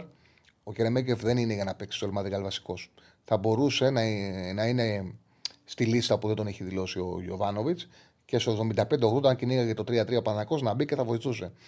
Ε, δεν έχει λογική το ότι δεν ξεκίνησε ο Ιωαννίδης αυτό το μάτσο. Δεν έχει λογική. Έμοιαζε σαν σε ένα παιχνίδι που διόρθωσε πράγματα ο Ιωβάνοβιτ να έπρεπε να αφήσει ένα πρόβλημα το οποίο όμως μεγέθυνε τα πάντα. Γιατί όταν ο επιθετικός δεν συμμετέχει, δεν μπορούν να μπουν μέσα στο παιχνίδι και οι υπόλοιποι δημιουργικοί παίκτες. Και σε αυτά τα μάτς είναι πολύ σημαντικό να σου κρατάει την μπάλα επιθετικός και να κρατάει την ομάδα ψηλά. Γι' αυτό το λόγο σκεφτείτε πόσο άλλαξε το μάτσο όταν μπήκε ο Ιωαννίδης, πόσο άλλαξε το παιχνίδι στο μικρό διάστημα που χάσαν ενέργεια γιατί κουράστηκε και η επιθετική τετράδα του Πάουκ και βρήκε ορμή η Άιντραχτ πόσο κέρδισε ο Πάοκ όταν μπήκανε μέσα συμμετοχικοί παίκτες στην επίθεση. Οπότε καταλαβαίνετε πόσο μεγάλη ζημιά έκανε σε όλη την ομάδα το γεγονός ότι ο Σπόραρ ήταν εκτός μάτς. Και τον Αϊτόρ που λέει ο φίλος, ο Αϊτόρ ήταν το μεγάλο κέρδος του Παναθανικού από αυτό το παιχνίδι, γιατί έδειξε τον δρόμο. Γιατί πραγματικά με αυτόν τον Αϊτόρ που, που φωνάζει ο παίκτης ότι έρχεται, φώναξε χτες ότι έρχεται ο Αϊτόρ, ο Παναθανικό με Αϊτόρ αριστερά, Ιωαννίδης η κορφή της επίθεσης, είτε Παλάσο είτε Μαντσίνη δεξιά και τον Τζούρισιτ που πρέπει να πάρει συνεχόμενα παιχνίδια να βρει τα πατήματά του τον εαυτό του ή τον Βιλένα στη θέση 10, αυτή πρέπει να είναι το δίδυμο που θα πρέπει να παίζει πίσω από τον επιθετικό, με δίδυμο κεντρικών χαφ πίσω τους να τους στηρίζουν, όχι το Βιλένα δίπλα σε ένα εξάρι, ή Τζούρι Βιλένα και ο Μπερνάρ από εκεί πέρα να δώσει ποιοτικά λεπτά στο 15 του 20 λεπτό όπως έδινε ο, ο, ο στον Ολυμπιακό. Αυτή έτσι πρέπει να χτίσει πλέον ο Παναγιώ στην ομάδα του και το δείχνει το γήπεδο. Δεν χρειάζεται να πει κανένας. Το φωνάζει το γήπεδο. Πάμε στον κόσμο. Το φωνάζει το γήπεδο. Πάμε στον κόσμο. Έλα, φίλε. Έλα, Τσάρλι. Λοιπόν, πρώτη φορά παίρνω back to back. Κώστας από Ηράκλειο. Έλα, ρε Κώστα. Σε πήρα για να ευλογήσω και λίγο τα γένια μου. Γιατί με ρώτησες χθες ποιος θα κερδίσει και σου είπα ο Πάοκ. Είσαι μεγάλος. Δηλαδή δείχνει φανταστική εικόνα ο ΠΑΟΚ ε, και αυτό που επίσης σου είπα είναι για την ΑΕΚ ότι θα έχει πρόβλημα στο σκορ. Βέβαια για να μην είμαστε και άδικοι δεν άξιζε να χάσει η ΑΕΚ με τίποτα. Δηλαδή... Ήταν καλή ΑΕΚ. Ήταν πολύ καλή ΑΕΚ. Πολύ καλή. Ε, για μένα ο Πινέδα εκεί που δεν έσπασε την μπάλα ε, Δηλαδή έπρεπε να σπάσει την μπάλα εκεί που βγήκανε δύο τέτα τέτ και έκανε το σουτ και βγήκε λίγο πλάγια. Ναι, ναι, ναι, εκεί θυμάμαι, σπάσε την μπάλα δηλαδή. Νομίζω ότι τον έχουν παραχαϊδεύσει, δεν ξέρω κιόλας, αλλά ε, να λέμε. Καλά, καμιά μπορεί. Ήταν, φορά- πολύ- ήταν, ήταν, ήταν πολύ καλός και χτες. Ήταν πολύ καλός και χτες. Ήτανε, ναι. Δεν το, όλοι οι Άκη ήταν καλοί. Ε, εντάξει, δεν μπορείς να το κρίνεις τον Αλμέιδα από ένα τέτοιο παιχνίδι. Δεν μπορείς. Και εγώ έχω Όχι, κάποιες μπορεί να το ενστάσεις, κρίνεις αλλά- μπορεί να κρίνεις από αυτό που βλέπεις, που είναι σπουδαίο. Μπορεί και τον κρίνεις. Βλέπεις κάτι σπουδαίο. Βλέπεις μια ομάδα που είναι προπονητή. Παίζει την Brighton με τόσο μεγάλη ένταση. Ε, ψηλά, με ενέργεια, με συνεργασίες να κάνει φάσεις. Ήταν σπουδαίο. Ναι, εντάξει, θα δείξει και στο μέλλον. Ε, αυτό που θέλω να πω που μου έκανε εντύπωση εμένα, από όλους τους παίχτες του ΠΑΟΚ, εμένα εντύπωση μου έκανε ο Βιεϊρίνια, ο οποίος ακούγεται το λιγότερο, που είναι τόσο χρονών και έκανε δυο, δεν ξέρω αν το έδωσε στο παιχνίδι, έκανε δυο φάσεις Το είδανε. Στη μία θα έτρωγε γκολ σίγουρα ο Πάοκ. Εκεί που έκανε το κοντρόλ και έκανε κεφαλιά και την πέταξε έξω, που ήταν έτσι και δεν το έκανε, είχε φάει γκολ ο Πάοκ εκεί. Και στο δεύτερο που έβαλε το σώμα του και προστάτεψε την μπάλα που ερχόταν το εξτρέμ, ο μαύρος της Άιντραχτ, και έβαλε το σώμα του και προστάτεψε την μπάλα και την έβγαλε out. Δηλαδή αυτός ο παίχτης είναι τρομερός παίχτης, μεγα- με μεγάλη κλάση ε, και απορώ πως κάποιοι που για μένα δεν είναι, δεν, δεν πρέπει να έχουν δημοσιολόγο, τον ελέγανε παλέμαχο και πριν από χρόνια και στο ίντερνετ και είναι και διάσημοι και έχουν και λόγο. Κοίτα. Παλέμαχος δεν είναι γιατί παίζει ακόμα. Η αλήθεια είναι ότι δεν είναι αυτός που, ήταν το- ε, που ήταν στο παρελθόν. Επίσης η αλήθεια είναι ότι τον στήριξε και πάρα πολύ καλά ο προπονητής. Γιατί δεν τον άφησε εκτεθειμένο. Του είχε το Ζήφκοβι συνέχεια κοντά και τον βοήθησε. Σίγουρα ο Βιερίνια έχει μεγάλη κλάση, έτσι, μεγάλη ποιότητα. Μεγάλη ποιότητα. Ε, από εκεί και πέρα, πράγματι ο Πάουκ έκανε σπουδαία εμφάνιση. Σπουδαία εμφάνιση. Δεν τον έβγαλε όμως, τον άφησε 90 λεπτό νομίζω. Ε, δεν είχε ποιον να βάλει αφού είχε τον Κετζέρα Στόπερ. Ναι, ε, Ένα, ο, το λάθος που είχε κάνει ο, Λου- ο Λουτσέσκου φέτος ήταν με το Σάστρε. Που τα είχε σπάσει με το Σάστρε, δεν ήθελε να τον ευλέπει και τον έκοψε από τη λίστα. Ε, και αυτό τον, έχει, τον μπέρδεψε κάπως στον Πάο και ένα μεγάλο διάστημα. Τώρα το έχει λύσει το πρωτάθλημα, τον είχε εκτός λέξα στην Ευρώπη. Κοίτα, ο Πάοκ αν πάρει ένα μπακ και ένα στόπερ για μένα διεκδικεί το πρωτάθλημα πάρα πολύ, με πολύ μεγάλες αξιώσεις. Είναι η πιο δεμένη ομάδα με τα λιγότερα προβλήματα. Ε, και εγώ θα έλεγα ότι αξίζει για το στοιχηματισμό στην απόδοση που το δίνει. Από τη στιγμή που δείχνεται με τέτοια, τέτοιο άνοιγμα, ναι, δεν μπορεί να διαφωνήσει κανένας. Ναι, δηλαδή και αυτό που θέλω να σταθώ επίσης είναι και για σε ένα άλλο πράγμα. Ότι, ωραία, ο Βιερίνια για μένα ήταν καθοριστικός και είναι η σημαία της ομάδας. Ο Μαρτίνεθ με το να βάλει τον Έλα Ραμπή αλλαγή στο 80 τόσο, για μένα είναι έλλειψη σεβασμού. Δεν τον βάζεις αυτόν τον παίχτη στο 86-87 πότε τον έβαλε. Κοίταξε να δεις, αυτό το παιχνίδι λήψη βασμού, ότι τον υπολογίζει, το έχει δείξει συνεχώ που δεν τον χρησιμοποιεί καθόλου. Ε, άλλο πράγμα είναι τον θωρώ το φόρ και άλλο πράγμα είναι τον εξαφανίζω. Τώρα εκτές έχει χαμένο ο Μαρτίνες όταν είσαι ένας προπονητής και χάνεις 4-0 στο ημίχρονο. Την προηγούμενη μέρα έχεις πει ότι έχουμε φτιάξει την άμυνά μας, έχουμε βελτιωθεί πάρα πολύ, ότι είμαστε εμείς το παράδειγμα στα λόγια του Μαλτίνη ε, και βλέπεις αυτό το χάος και αναγκάζει ενώ έχεις χάσει 4-0, ξέρεις τι αναγκάζει να κάνει. Έχασε ναι, 4-0 και αναγκάσει και να πει στον Ιμπόρα. Ιμπόρα, μπες και γίνεται το στόπερ. Ξέρεις πόσο δύσκολο είναι ένα προπονητή γιατί έχει να διαχειριστεί παίκτες. Τρώει 4. Και στο ημίχρονο βάζει τρίτο στόπερ. Τι λέει σε όλους; Μη φάμε 8. Αυτό λέει σε όλου. Όταν φτάνει να κάνεις ένα τέτοιο κουτσάρισμα για να μην γράψεις, ε, το ξαναλέω, ιστορία και μαθηματικά μαζί, ε, έχεις χάσει την μπάλα. Οπότε ό,τι και να κάνεις από εκεί πέρα δικαιολογείται. Χάνεις Ε, για 4-0. μένα δεν τον βάζεις Χάνεις όμως τον Ελαραμπή 4-0. σε ένα τέτοιο. χα- Χάνει 4-0 και κατανοείς ότι δεν σε παίρνει να πεις να βάλουμε 2-3 γκολ, να σώσουμε επιθετικά ό,τι σώσουμε. Γιατί άμα το κάνεις αυτό, μπορεί να βάζει και 7 και 8. Οπότε λες, βάζω λίμπερο να κρατήσω το 4-0 να πάει στο 5 και να λήξει. Εκεί έχει τελειώσει, κάνεις ό,τι να είναι. Δεν τη καταλαβαίνω τι λες. Έχει λογική αυτό που λες. Δεν λέω δεν έχει. Απλά σου εξήγησα ότι σε τι ψυχοσύνθεση ήταν εκείνη την ώρα και ο προπονητής. Ε, ε, Επαγγελματίας είναι. Δηλαδή, τι να πούνε και γιατροί που κάνουν εγχειρήσεις. Δηλαδή, ε, αν είναι να. ε, ο- Εγώ, εγώ με τίποτα δεν θα τον έβαζα. Δηλαδή, για ποιο, τι διαφορά θα κάνει; Μην τον βάλεις καθόλου. Άσε να περάσει ο χρόνος και μην τον βάλεις.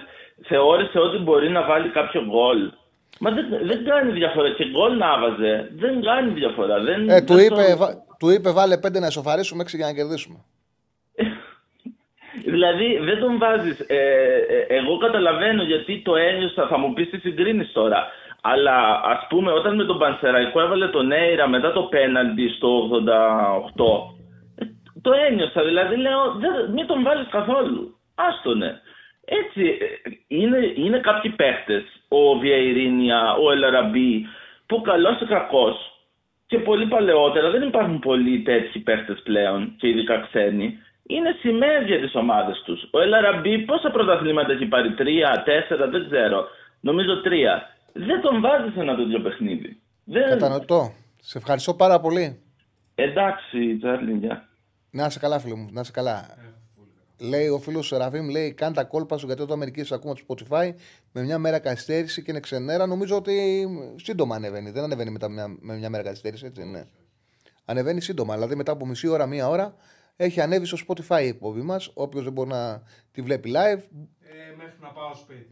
ναι, μπορεί να τη βλέπει είτε στο YouTube με- που είναι συνέχεια πάνω, είτε και να την ακούει στο Spotify αν θέλει να κάνει άλλα πράγματα και να απλά να ακούει. Λοιπόν, πάμε στον επόμενο. Χαίρετε. Καλησπέρα. Ναι, Έλα, Χιλιά. καλησπέρα, καλησπέρα. Καλησπέρα. Καλησπέρα, Τσαλή. Μ' ακούς; Σε ακούω πεντακάθαρα. Α, ωραία. Λοιπόν, συγγνώμη γιατί είχα βάλει μια αναμονή και αυτό. Παρεπιπτόντως, πόσο χαίρομαι όταν ο φίλος μου ο Τσάρλι με έχει πολλή ώρα στην αναμονή. Καλό είναι αυτό. Να. Πόσο χαίρομαι.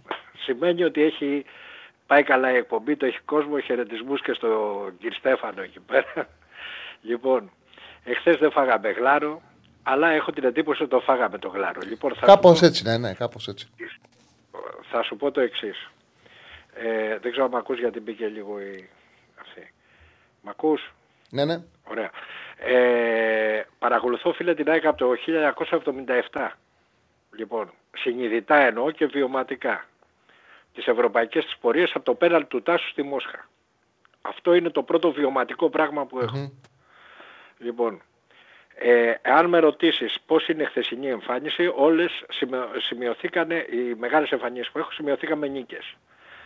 Η, το 6-1 με την Πόρτο, όλη η πορεία, τα 2-0 με τα Derby County και με την QPR που το 3-0 που ήμουν Ναι. μέσα, σαν παιδάκι στους ώμους του πατέρα μου κλπ. κλπ, κλπ. Εχθές ήταν η πρώτη φορά που η ΑΕΚ έκανε μια επική εμφάνιση, όχι καλή, επική εμφάνιση και δυστυχώς έχασε το παιχνίδι. Ε, εξηγείται γιατί το έχασε, εννοείται, το εξήγησες, μπορείς να το εξηγήσεις πολύ καλύτερα από μένα, αλλά ε, η εμφάνιση της ΑΕΚ παραμένει επική. Ε, βέβαια. Εάν με ρωτήσεις από όλα αυτά τα παιχνίδια από το 77 που παρακολουθώ και είμαι κοντά στην ΑΕΚ μέχρι σήμερα, πόσα χρόνια πάνε, ε, τη βάζω μέσα στις 10 καλύτερες εμφανίσεις που έχει κάνει στην Ευρώπη. Θα μου πεις με την Brighton έχει παίξει Real Madrid, της έχει παίξει... Ε, δεν έχει σημασία. Σημασία έχει ε, αυτό που βλέπεις και σου δίνει η ομάδα σου όταν την παρακολουθείς. Είτε από το γήπεδο είτε από την τηλεόραση. Για μένα είναι μέσα στις 10 καλύτερες εμφανίσεις. Φεύγεις στο γήπεδο γεμάτος μόνο. Και Θέλω να βλέπει και πω- λες: Έχουμε κάνει κάτι καλό. Γιατί Ναι, είναι ναι, μια ναι, καλή ναι. δουλειά. Ακριβώς έτσι όπως το λες. Θέλω όμως να πω το εξής. Επειδή η ΑΕΚ την χάνει, εγώ φώναζα πάρα πολύ καιρό για, ε, ξέρω εγώ που λέγανε ότι στην ΑΕΚ φταίει το περιβάλλον, φταίει όλο το προηγούμενο διάστημα εννοώ την τετραετία πριν τον Αλμέιδα και μπει στο γήπεδό της. Ε, φταίνε τα πόμολα, άλλαξε τα πόμολα κλπ. Ε, ε, εγώ έλεγα ένα πράγμα καταρχήν πρέπει να ξεκινήσει να αλλάξει προπονητή. Να βρει ένα, μάλλον να βρει ένα προπονητή ο οποίος να μπορέσει να δώσει αρχές στην ομάδα και ένα συγκεκριμένο μπούσουλα. Λοιπόν, τέλος πάντων αυτό, αυτό βρήκε, ούτε πόμολα άλλαξε ο Μελισανίδης, ούτε τίποτα, δόξα τω Θεώ έτυχε και βρήκε αυτόν τον άνθρωπο. Τη βάζει και παίζει ένα ε, ποδόσφαιρο το οποίο ε, ειλικρινά χαιρόμαστε όλοι που το βλέπουμε για να μην μπω, ξέρω εγώ, μπω σε ιδιαίτερες καταστάσεις γιατί άστο, είναι, χαιρόμαστε που το βλέπουμε. Ωραία, ωραία. Λοιπόν, είναι κρίμα επειδή ε, πέρυσι η ΑΕΚ πήγε να χάσει το πρωτάθλημα, ένα δικό της πρωτάθλημα και σε τιμάει εσύ ένας άνθρωπος ο οποίος ε, ξέρω εγώ δεν έχεις δεσμεύσεις, γι' αυτό και σε αγαπάω εγώ να σου πω την αμαρτία μου, ε, γιατί έτσι περνάει σε μένα εννοώ. Λοιπόν, ε, που έλεγες στο το πρωτάθλημα πέρυσι η καλύτερη ομάδα ήταν η ΑΕΚ και έπρεπε να το πάρει τέλος πάντων και δεν δικαιολογείται ε, όλες οι άλλες φωνές ξέρω εγώ και λοιπά φαίνονται παράτερες. Σε σένα. Έτσι Λοιπόν, Ναι. Και έτσι έλεγε και σε μένα. Γιατί και εγώ έχω κουλάρει πάρα πολύ ως οπαδός, να σου πω την αμαρτία μου. Λοιπόν, ήταν όμως κρίμα μια τόσο καλή ομάδα πέρυσι να εξαρτάται εν τέλει από, τα, από τις γκέλες του Χ Παναθηναϊκού, του Ε, Χ έπαι- Ολυμπιακού. έπαιξε, έπαιξε ρόλο σε αυτό το Ναι. γεγονός ότι ο Αλμέιδα ανέλαβε το καλοκαίρι εκείνη την ομάδα. Ο Ιωβάνοβιτ είχε αναλάβει ένα χρόνο νωρίτερα και μέχρι να την βρει την ομάδα ο Αλμέιδα είχε χαθεί έδαφος. Και ουσιαστικά Ε. αυτό το έδαφος έπρεπε να καλύψει η ΑΕΚ που ήταν καλύτερη και ερχόταν, ερχόταν, ερχόταν Ε. για να μπορέσει να πάρει το πρωτάθλημα. Δηλαδή έπαιξε ρόλο αυτό. Ότι ξεκίνησε λίγο πιο αργά η ΑΕΚ και αυτό ήταν το πλεονέκτημα που είχε πάρει ο Παναναϊκός που στο τέλος δεν άντεξε και τον χτύψε η ΑΕΚ στο τέλος. Έχεις πάρα πολύ δίκιο σε αυτό που λες. Και ε, κάτι που δεν σου συμπλήρωσα χθες που μιλάγαμε. Όταν σου έλεγα για την τριάδα στην άμυνα που ξεκίνησε ο Αλμέιδα, εγώ ξέρεις που ε, μ, ε, είπα για τον Αλμέιδα ότι αυτός είναι προπονητής με κοχώνες να το πω έτσι, μην το πω αλλιώς και ε, αυτός ο προπονητής μπορεί να αφήσει εποχή στην ΑΕΚ. Όταν βρήκε το, το θάρρος, αυτό που έπαιζε σε όλη την προετοιμασία και ξεκίνησε το πρωτάθλημα, να δει ότι δεν του πάει και να το αλλάξει. Για να σου πάω στην κουβέντα σου που άρχισε στην εκπομπή, ότι σημασία δεν έχει να κάνεις λάθος, σημασία έχει να μην επιμένεις στο λάθος. Ε, βέβαια. Όχι για τον ε, Αλμέιδα, για όλους μας. Γενικά, γενικά, για, για τα πάντα. Ε, επομένως, ένας άνθρωπος ο οποίος δεν είναι- είναι έξυπνος και δεν είναι μονικός, σίγουρα σε οτιδήποτε ασχολείται κάτι θα κάνει. Έως θα κάνει πολλά. Λοιπόν, εκεί πέρα φάνηκε ότι ο άνθρωπος ε, δεν, ε, ξέρω εγώ, θα, πά- θα, θα πάει καλά τέλος πάντων. Λοιπόν, για να σου τε- ε, ολοκληρώσω.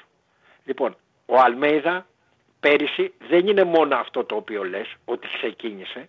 Κατά την άποψή μου, η φτωχή είναι και κάτι άλλο.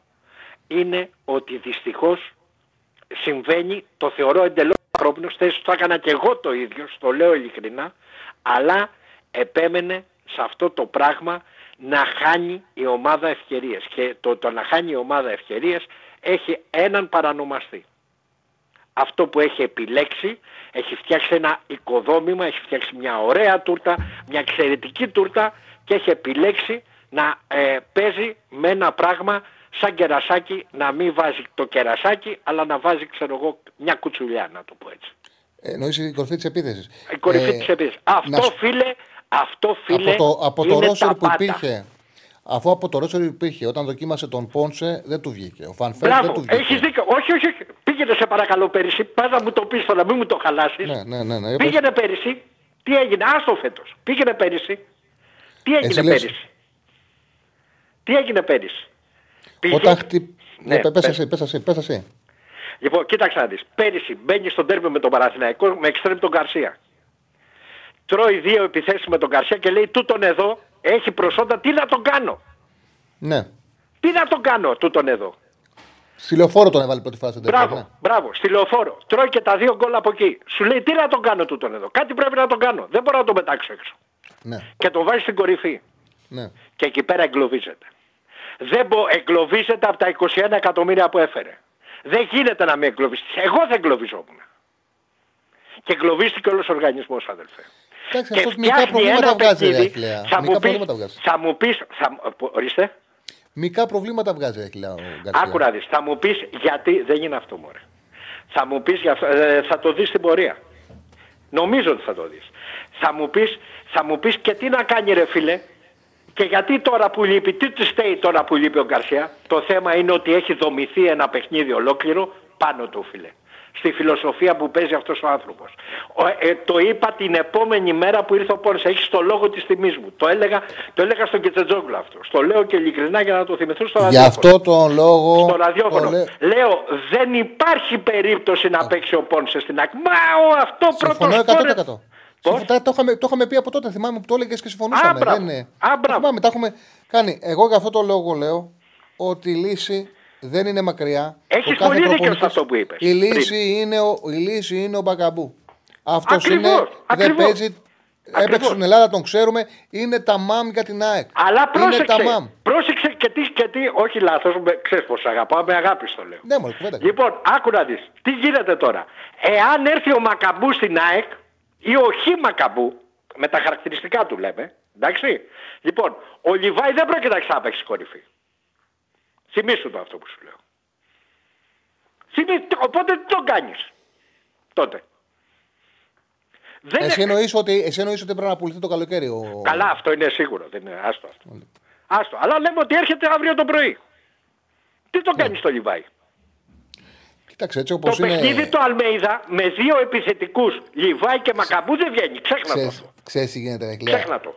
Έτσι όπως το βλέπω εγώ. Μπορώ να κάνω λάθος. Την άποψή μου Έχεις του. δώσει, έχεις δώσει Όχι. εσύ. Έχεις δώσει εσύ την καλύτερη λύση, αλλά δεν πρόκειται να ακολουθεί ποτέ. Όχι, εγώ αυτό που λέω είναι ότι καταρχάς το να πάρεις ένα παίκτη τον Παγκαμπού σου δίνει τη δυνατότητα, αν είναι υγιής ο Λιβάη, να τον δώσεις. Είναι το ένα αυτό. Καλά, ναι. Αλλά σε τι τιμή θα το δώσεις Αλλά έτσι τότε; όπως είναι, το- έτσι όπως είναι το ποδόσφαιρο. Πλέον τα παιχνίδια είναι πολλά. Ακόμα πλέον οι ομάδες, όλες οι ομάδες σε υψηλό επίπεδο, έχουν παιχταράδε σε όλες τις θέσεις. Δηλαδή, βγάζεις τον, ε, ε, μοιράζεται ο χρόνος. Βγάζεις τον Ελιβάη στο 60, μπαίνει ο Μπακαμπού. μου. Βγάζεις Σάλι στο μου. επόμενο μάτσο, το παίζεις ανάποδα. Δεν είναι το ποδόσφαιρο που ξέραμε με τον ένα striker. Αυτός είναι και δεν παίζει ο άλλος. Μοιράζεται. 50-50, μοιράζεται, 60-40. Δεν είναι. Δηλαδή, έχει αλλάξει το ποδόσφαιρο με τις πέντε αλλαγές πάρα πολύ. Και δίνει δυνατότητα σε μια θέση να έχεις δύο πολύ καλούς και να το μοιράζεις. Αυτή είναι η άποψή μου. Δεν, δεν, ε, δεν τα πολύ άκουσα αυτά που είπες, μπήκα σε αναμονή, μην τα επαναλάβεις, κατάλαβα το πνεύμα. Λοιπόν, ε, για να κλείσουμε. Ε, το σέβομαι αυτό που λες, το ακούω, αλλά για το βασικό σεντερφόρ της ομάδας, τέτοια εναλλακτική ακόμα και στο ποδόσφαιρο που εσύ λες, συμφωνώ, δεν μπορεί να υπάρξει. Θυμήσου μόνο το παράδειγμα, το παράδειγμα Χασάν και Λαραμπή στον Ολυμπιακό. Ε, και οι δύο πρόσφεραν Και διαφορετικό οι στυλ, δύο αλλά πρόσφεραν, δεν αλλά ο ένας ήταν βασικός αδελφέ. Ναι, οκ, εντάξει. εντάξει. Εντάξει, δεν μπορείς να φέρεις μεταγραφή, γιατί θα κάνεις μεγάλη μεταγραφή τύπου Μπακαμπού, όχι στην ΑΕΚ, στο Παναθηναϊκό, στον ΠΑΟΚ, οπουδήποτε. Λοιπόν, ένας θα είναι βασικός. Δεν μπορείς να υποβιβάσεις έτσι η ΑΕΚ. Ένα, ένα, ε, μία απέτηση έχει αυτή τη στιγμή. Να δει τι θα κάνει με τον Λιβάη Γκαρσία. Όσο δεν βρίσκει αυτό το πράγμα, συνέχεια θα ανακυκλώνεται αυτό το πρόβλημα στην επίθεση. Ένα πράγμα θα σου πω. Ο Ντέμις ο Νικολαίδης τη Δευτέρα που μας πέρασε είπε και 20 γκολ να βάλει, που είναι πολύ θετικό αυτό το πράγμα, στην, στην εκπομπή του που κάνει στη Νόβα. Και 20 γκολ να βάλει ο Λιβάι Γκαρσία δεν θα, δεν θα είναι ποτέ σεντερφόρ. Οκ. Εντάξει, ναι, τα προσόντα του είναι. Άλλος προπονητής θα μπορούσε να πετύχει και αν τον είχε δεύτερο επιθετικό. Απλά του βγήκε το πλάνο του Αλμέιδα με τον Λιβάι. Ναι, και κατά ένα περίεργο λόγο, ε, κατά τη γνώμη μου, ε, και το λέω εντελώς ανθρώπινα, εγκλωβίστηκε σε αυτό. Είναι το μοναδικό πράγμα το οποίο ενδέχεται και ελπίζω και χτυπάω ξύλο γιατί έχει κάνει τεράστια δουλειά, μην του φέρει πρόβλημα στην ομάδα. Αυτό είναι. Ευχαριστώ πάρα πολύ, Λοιπόν, φίλε. να είστε καλά, να είστε καλά, ρε παιδιά, μια χαρά. Παιδιά, εγώ που έλεγα τόσο καιρό το Γετβάη Γεβδάη και έχω κάνει και ακόμα χειρότερα, ήμουν ο τελευταίος που μπορούσα να διορθώσω το, το Μαγκαμπού με Μπαγκαμπού. Είμαι ο τελευταίος που θα έπρεπε να κάνω αυτή τη διόρθωση, οπότε δεν μίλησα καθόλου. Εντάξει. Άμα σου μείνει ένας ε, παίκτης με έναν τρόπο, άσο να το λες έτσι, δεν πειράζει. Λοιπόν, το πιο δύσκολο μου ήταν να μάθω όταν είχε πάρει ο Παναγός ο Κούσμα. Τον λέγανε άλλοι, τον λέγανε Ακουίσμαν, άλλοι Κούσμα, Κούσμα, Κούσμα, Κούσμα. Αυτό μου, μου φαίνονταν τότε πάρα πολύ δύσκολο. Το Ρουκάβινα, για ένα περίεργο τον έλεγα Ρουκάβινια. Τέλος πάντων. Ε, το Get βέβαια με έχει ταλαιπωρήσει πάρα πολύ. Νομίζω ότι έχω κατασαλάξει τώρα. Το έχω βρει τώρα. Λοιπόν, πάμε στον επόμενο. Χαίρετε. Καλησπέρα. Καλησπέρα. Καλησπέρα. Ένα πράγμα θέλω να πω. Γιατί βλέπω αρκετά Γεια, σχόλια. Εγώ, Ναι, δώσουμε ένα λεπτό. Δε- Δέκα δευτερόλεπτα δώσουμε. Δέκα δευτερόλεπτα. Βλέπω πολλά σχόλια. Άλλοι συμφωνούν με την τοποθέτηση του Αχιλέα, άλλοι όχι. Κοιτάξτε να δείτε. Είτε συμφωνείτε είτε διαφωνείτε. Επειδή το συγκεκριμένο το έχει αναλύσει πάρα πολύ γιατί τον ενδιαφέρει. Έχει μια συγκεκριμένη άποψη την οποία στο μυαλό του είναι ξεκάθαρη. Ανεξάρτητα αν κάποιος συμφωνεί ή κάποιος διαφωνεί, δηλαδή μπορείς, η άποψη στο μυαλό του είναι ξεκάθαρη. Στο τι έχει οδηγήσει τον Αλμέιδα εκεί, πού τον έχει εγκλωβίσει, πού τον έχει εγκλωβίσει. Ανεξάρτητα το τι πιστεύει ο καθένας. Ε, έλα, φίλε μου. Καλησπέρα. Φώτης Ολυμπιακός από Αθήνα. Άλλος δεν μίλαγε πριν, ναι. Αυτός ήταν, εσύ ήσουν που σε έβαλε αναμονή. Έλα, φίλε, έλα, Ε, Φώτη. ναι, ναι. Ε, καταρχάς θέλω να πω ότι έχω αρχίσει να παρακολουθώ την εκπομπή δύο εβδομάδες τώρα. Να είσαι καλά. Ε, τρομερή εκπομπή, τρομερή δουλειά, συνέχισε έτσι. Ευχαριστώ πολύ, φίλε μου. Θέλω να τοποθετηθώ για τον Μαρτίνες και για τη διοίκηση του Ολυμπιακού. Ε, πιστεύω ότι η διοίκηση του Ολυμπιακού εδώ και δύο χρόνια με τους προπονητές νιώθω ότι κάνει ένα τρομερό λάθος. Δηλαδή, όταν γίνονται τα στραβά, αρχίζουν οι γκρίνιες ότι είμαστε Ολυμπιακός και θέλουμε να έχουμε μια σφιχτή ομάδα να κάνουν πρωταθλητισμό και ο Ολυμπιακός σαν ομάδα έχει κάποιες απαιτήσεις. Και ο κόσμος έχει απαιτήσεις και ο προπονητής. Θέλω να πω ότι αν σήμερα ε, αποφασιστεί να φύγει ο Μαρτίνες, καλό θα είναι η διοίκηση του Ολυμπιακού να φέρει έναν ε, προπονητή ε, πιο έμπειρος στο θέμα του πρωταθλητισμού. Πιστεύω ότι. Αυτό η- που λες, αυτό που λες ήταν και εμένα ο ενδιασμός μου για τον Μαρτίνεθ και είναι ενδιασμός μου. Πήρε ένα προπονητή Ολυμπιακός όπου δεν έχει κάνει ποτέ του πρωταθλητισμό. Ακριβώς. Έχεις πάρα, πο- έχεις πάρα πολύ δίκιο. Θυμάμαι που το έλεγες και πριν κάποιες εκπομπές. Μμμ. Και εγώ όταν είχε γίνει η, προ- η προσθήκη του Μαρτίνεθ, προπονητής στον Ολυμπιακό, ε, είχα αναρωτηθεί. Δηλαδή, πραγματικά νομίζω ότι η διοίκηση του Ολυμπιακού βάζει τα χεράκια της και βγάζει τα ματάκια της τον τελευταίο καιρό με το θέμα των προπονητών. Ε, Πάντως θα είναι τρομερό λάθος να φύγει αν δεν έχει βρεθεί ένας άξιος ε, αντικαταστάτης. Αυτά ήθελα να πω. Ε, Ναι. ναι. Τι ψήφισες, τι ψήφισες στο Πολ; Εγώ ψήφισα ότι. Εγώ πιστεύω ότι πρέπει να φύγει. Πρέπει να Γιατί, φύγεις. όπως είπες και εσύ, ε, είναι χειρότερο να κρατήσεις ε, έναν προπονητή που σε πηγαίνει προς το λάθος δρόμο. Στο τέλος θα είναι το αποτέλεσμα ε, χειρότερο. Είναι ξεκάθαρο. Εγώ δεν έχω την απάντηση αν είναι ξεκάθαρο ότι ο Μαρτίνες πηγαίνει στο λάθος δρόμο του Ολυμπιακού και επίσης είναι και αυτό το ερώτημα που βάλες. Ότι ποιος θα είναι επόμενος, θα βρει καλύτερο. Δηλαδή, ο επόμενος που θα βρει θα λύσει το πρόβλημα ή θα είναι μια μεσοβέζικη λύση που απλά θα πεις πετάω μια χρονιά. Γιατί στην πράξη, όταν αποφασίζεις να διώξεις έναν προπονητή, είναι μια παραδοχή αποτυχίας. Δηλαδή, ο Ολυμπιακός το καλοκαίρι ξεκίνησε και είπε: Κάναμε λάθος πέρσι, αλλάζαμε τον ένα προπονητή μετά τον άλλον. Παίρνουμε τεχνικό διευθυντή, του λέμε επέλεξε προπονητή. Παίρνουμε έναν προπονητή ο οποίος ε, δουλεύει να μας φτιάξει τη δουλειά στο προπονητικό κέντρο. Όταν τελικά, αν αποφασίσεις σήμερα ότι πρέπει να φύγει ο Μαρτίνεθ, τι λέει, ότι κάναμε λάθος επιλογή. Ουσιαστικά παραδεχόμαστε ότι αποτύχαμε. Πετάς ένα χρόνο δουλειά σημαντικό. Και αυτό το λόγο πρέπει να είσαι σίγουρος αν το κάνεις. Είναι σίγουρο ότι πρέπει να πεταχτεί αυτός ο χρόνος δουλειάς. Δεν είμαι βέβαιος. Δεν είναι, είναι δύσκολο το ερώτημα. Είναι δύσκολο. Απ' την άλλη, Ολυμπιακός είσαι. Μπορεί να τρως τέσσερα από, από το Πάουκ στο Καρεσκάκης και μετά από 20 μέρες πέντε από τη Φράιμπουργκ.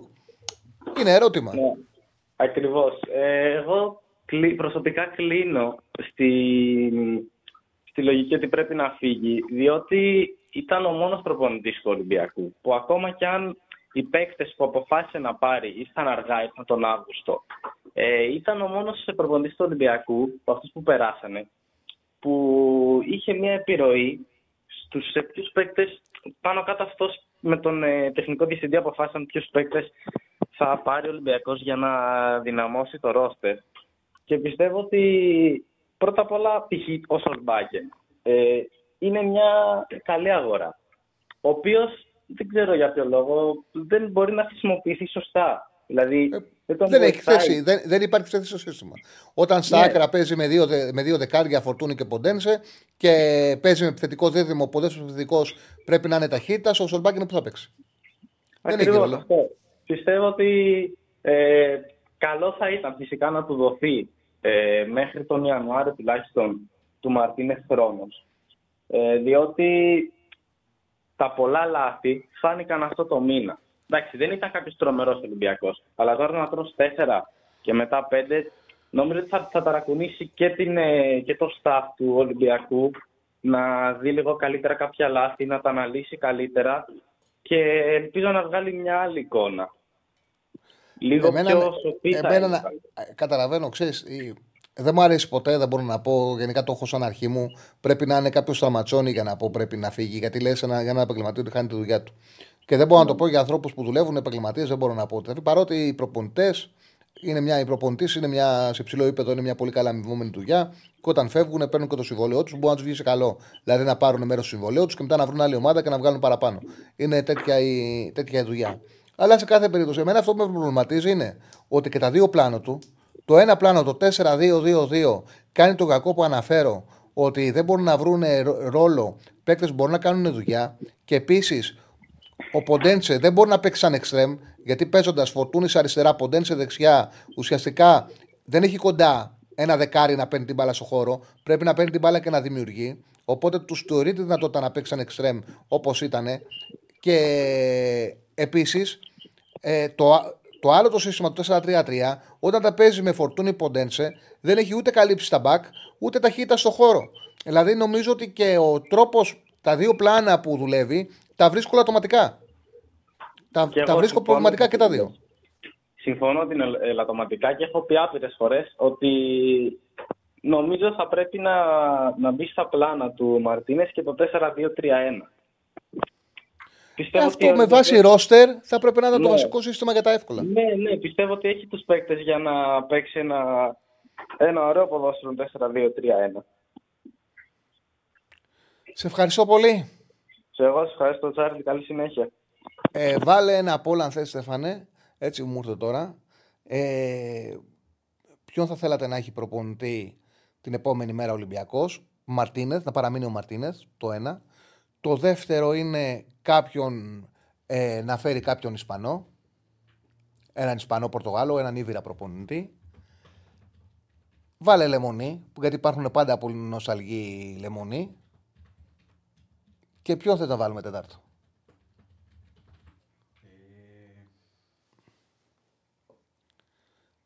Τι θες να βάλουμε τετάρτο. Να βάλουμε από Ελλάδα ή από εξωτερικό; Κάτι μου είπες πριν δικό σου, δεν ξέρω. Ρεπορτάζ δικό σου, δεν ξέρω. Δεν ξέρω, θα μπορούσε ο προπονητής του Όφη, ας πούμε. Δεν είναι σαν πάνω του πάντως για να πάει σε τέτοια επιλογή ο Ολυμπιακός. Δεν είναι σαν πάνω του. Αλλά βάλε, ε, βάλε, βάλε, βάλε, έναν, βάλε ξένο προπονητή που να γνωρίζει την ελληνική πραγματικότητα. Έτσι βάλε. Λοιπόν, κάποιον Ήβυρα προπονητή, Τάκη Λεμονή, να παραμείνει ο Μαρτίνεθ ή έναν προπονητή να ξέρει την ελληνική πραγματικότητα. Που μέσα συμπεριλαμβάνεται και ο Σάντος που λέει ο φίλος και ο Μαρτίνης που λέει ο φίλος. Ο Λεμονής δεν είχε αποσυρθεί μου έμονε. Άμα του λέγανε να πάει Ολυμπιακός, δεν θα τέτοιο. Το βάζουμε για το Πόλο. Το βάζουμε για θα γυρίσει ο Λεμονή στον Ολυμπιακό. Το βάζουμε για το Πόλο. Να δούμε τι, τι θέλει ο κόσμος. Πόσο έχει στο μυαλό του ο κόσμος. Λοιπόν, 57% να παραμείνει ήταν, ε; Ναι. OK, OK. 57% να παραμείνει ο Μαρτίνεθ. Λοιπόν, πάμε στον επόμενο. Χαίρετε. Ένα, ε, 1100 ψήφισαν, ε. Μάλιστα. Μεγάλο δείγμα. 56-43 μετά ακόμα κάτι. Έλα, φίλε. Καλησπέρα, Τσάρλι. Καλησπέρα, καλησπέρα. Στέφανος από Θεσσαλονίκη. να, να, να στήσει τον Καλησπέρα άλλο, το λέει. ο Νίκος. και- Καλησπέρα και στο Στέφανο από πίσω. Καλησπέρα, φίλε. Ε, εντάξει, μεγάλη ανακούφιση χθες. Ηρεμήσαμε. Ε, πολύ άγχος σε όλο το μάτς. Γιατί όταν είσαι άγχος και προσμονή όπως το είπες χθες, γιατί όταν είσαι προκατελημένος μέσα στο κεφάλι σου ότι θα αγχωθείς, είτε παίξεις καλά είτε δεν παίξεις καλά θα αγχωθείς. Γιατί Μμμ. άμα παίξεις καλά θα αγχωθείς γιατί λες έχω παίξει τόσο καλά, κρίμα να το χάσω. Αν δεν παίξεις τόσο καλά θα σκέφτεσαι ναι δεν έχω παίξεις καλά αλλά το έχω κρατήσει μέχρι εδώ, κρίμα να το χάσω. Οπότε όπως και να έχει υπήρχε ένα άγχος αλλά εντάξει μεγάλη εμφάνιση, μεγάλη νίκη, τη χάρη και όλος ο κόσμος. Ε, τώρα να πω λίγο για τον ε, Μαρτίνεθ, γιατί υπάρχει πολλή κουβέντα. Παρόλο που εγώ χθες στο μάτι του Ολυμπιακού το είδα λίγο. Ε, δεν πρόλαβα να το δω πολύ. Παρακολουθούσα πιο πολύ την ΑΕΚ που ήταν ε, νωρίς και τα δύο μάτς.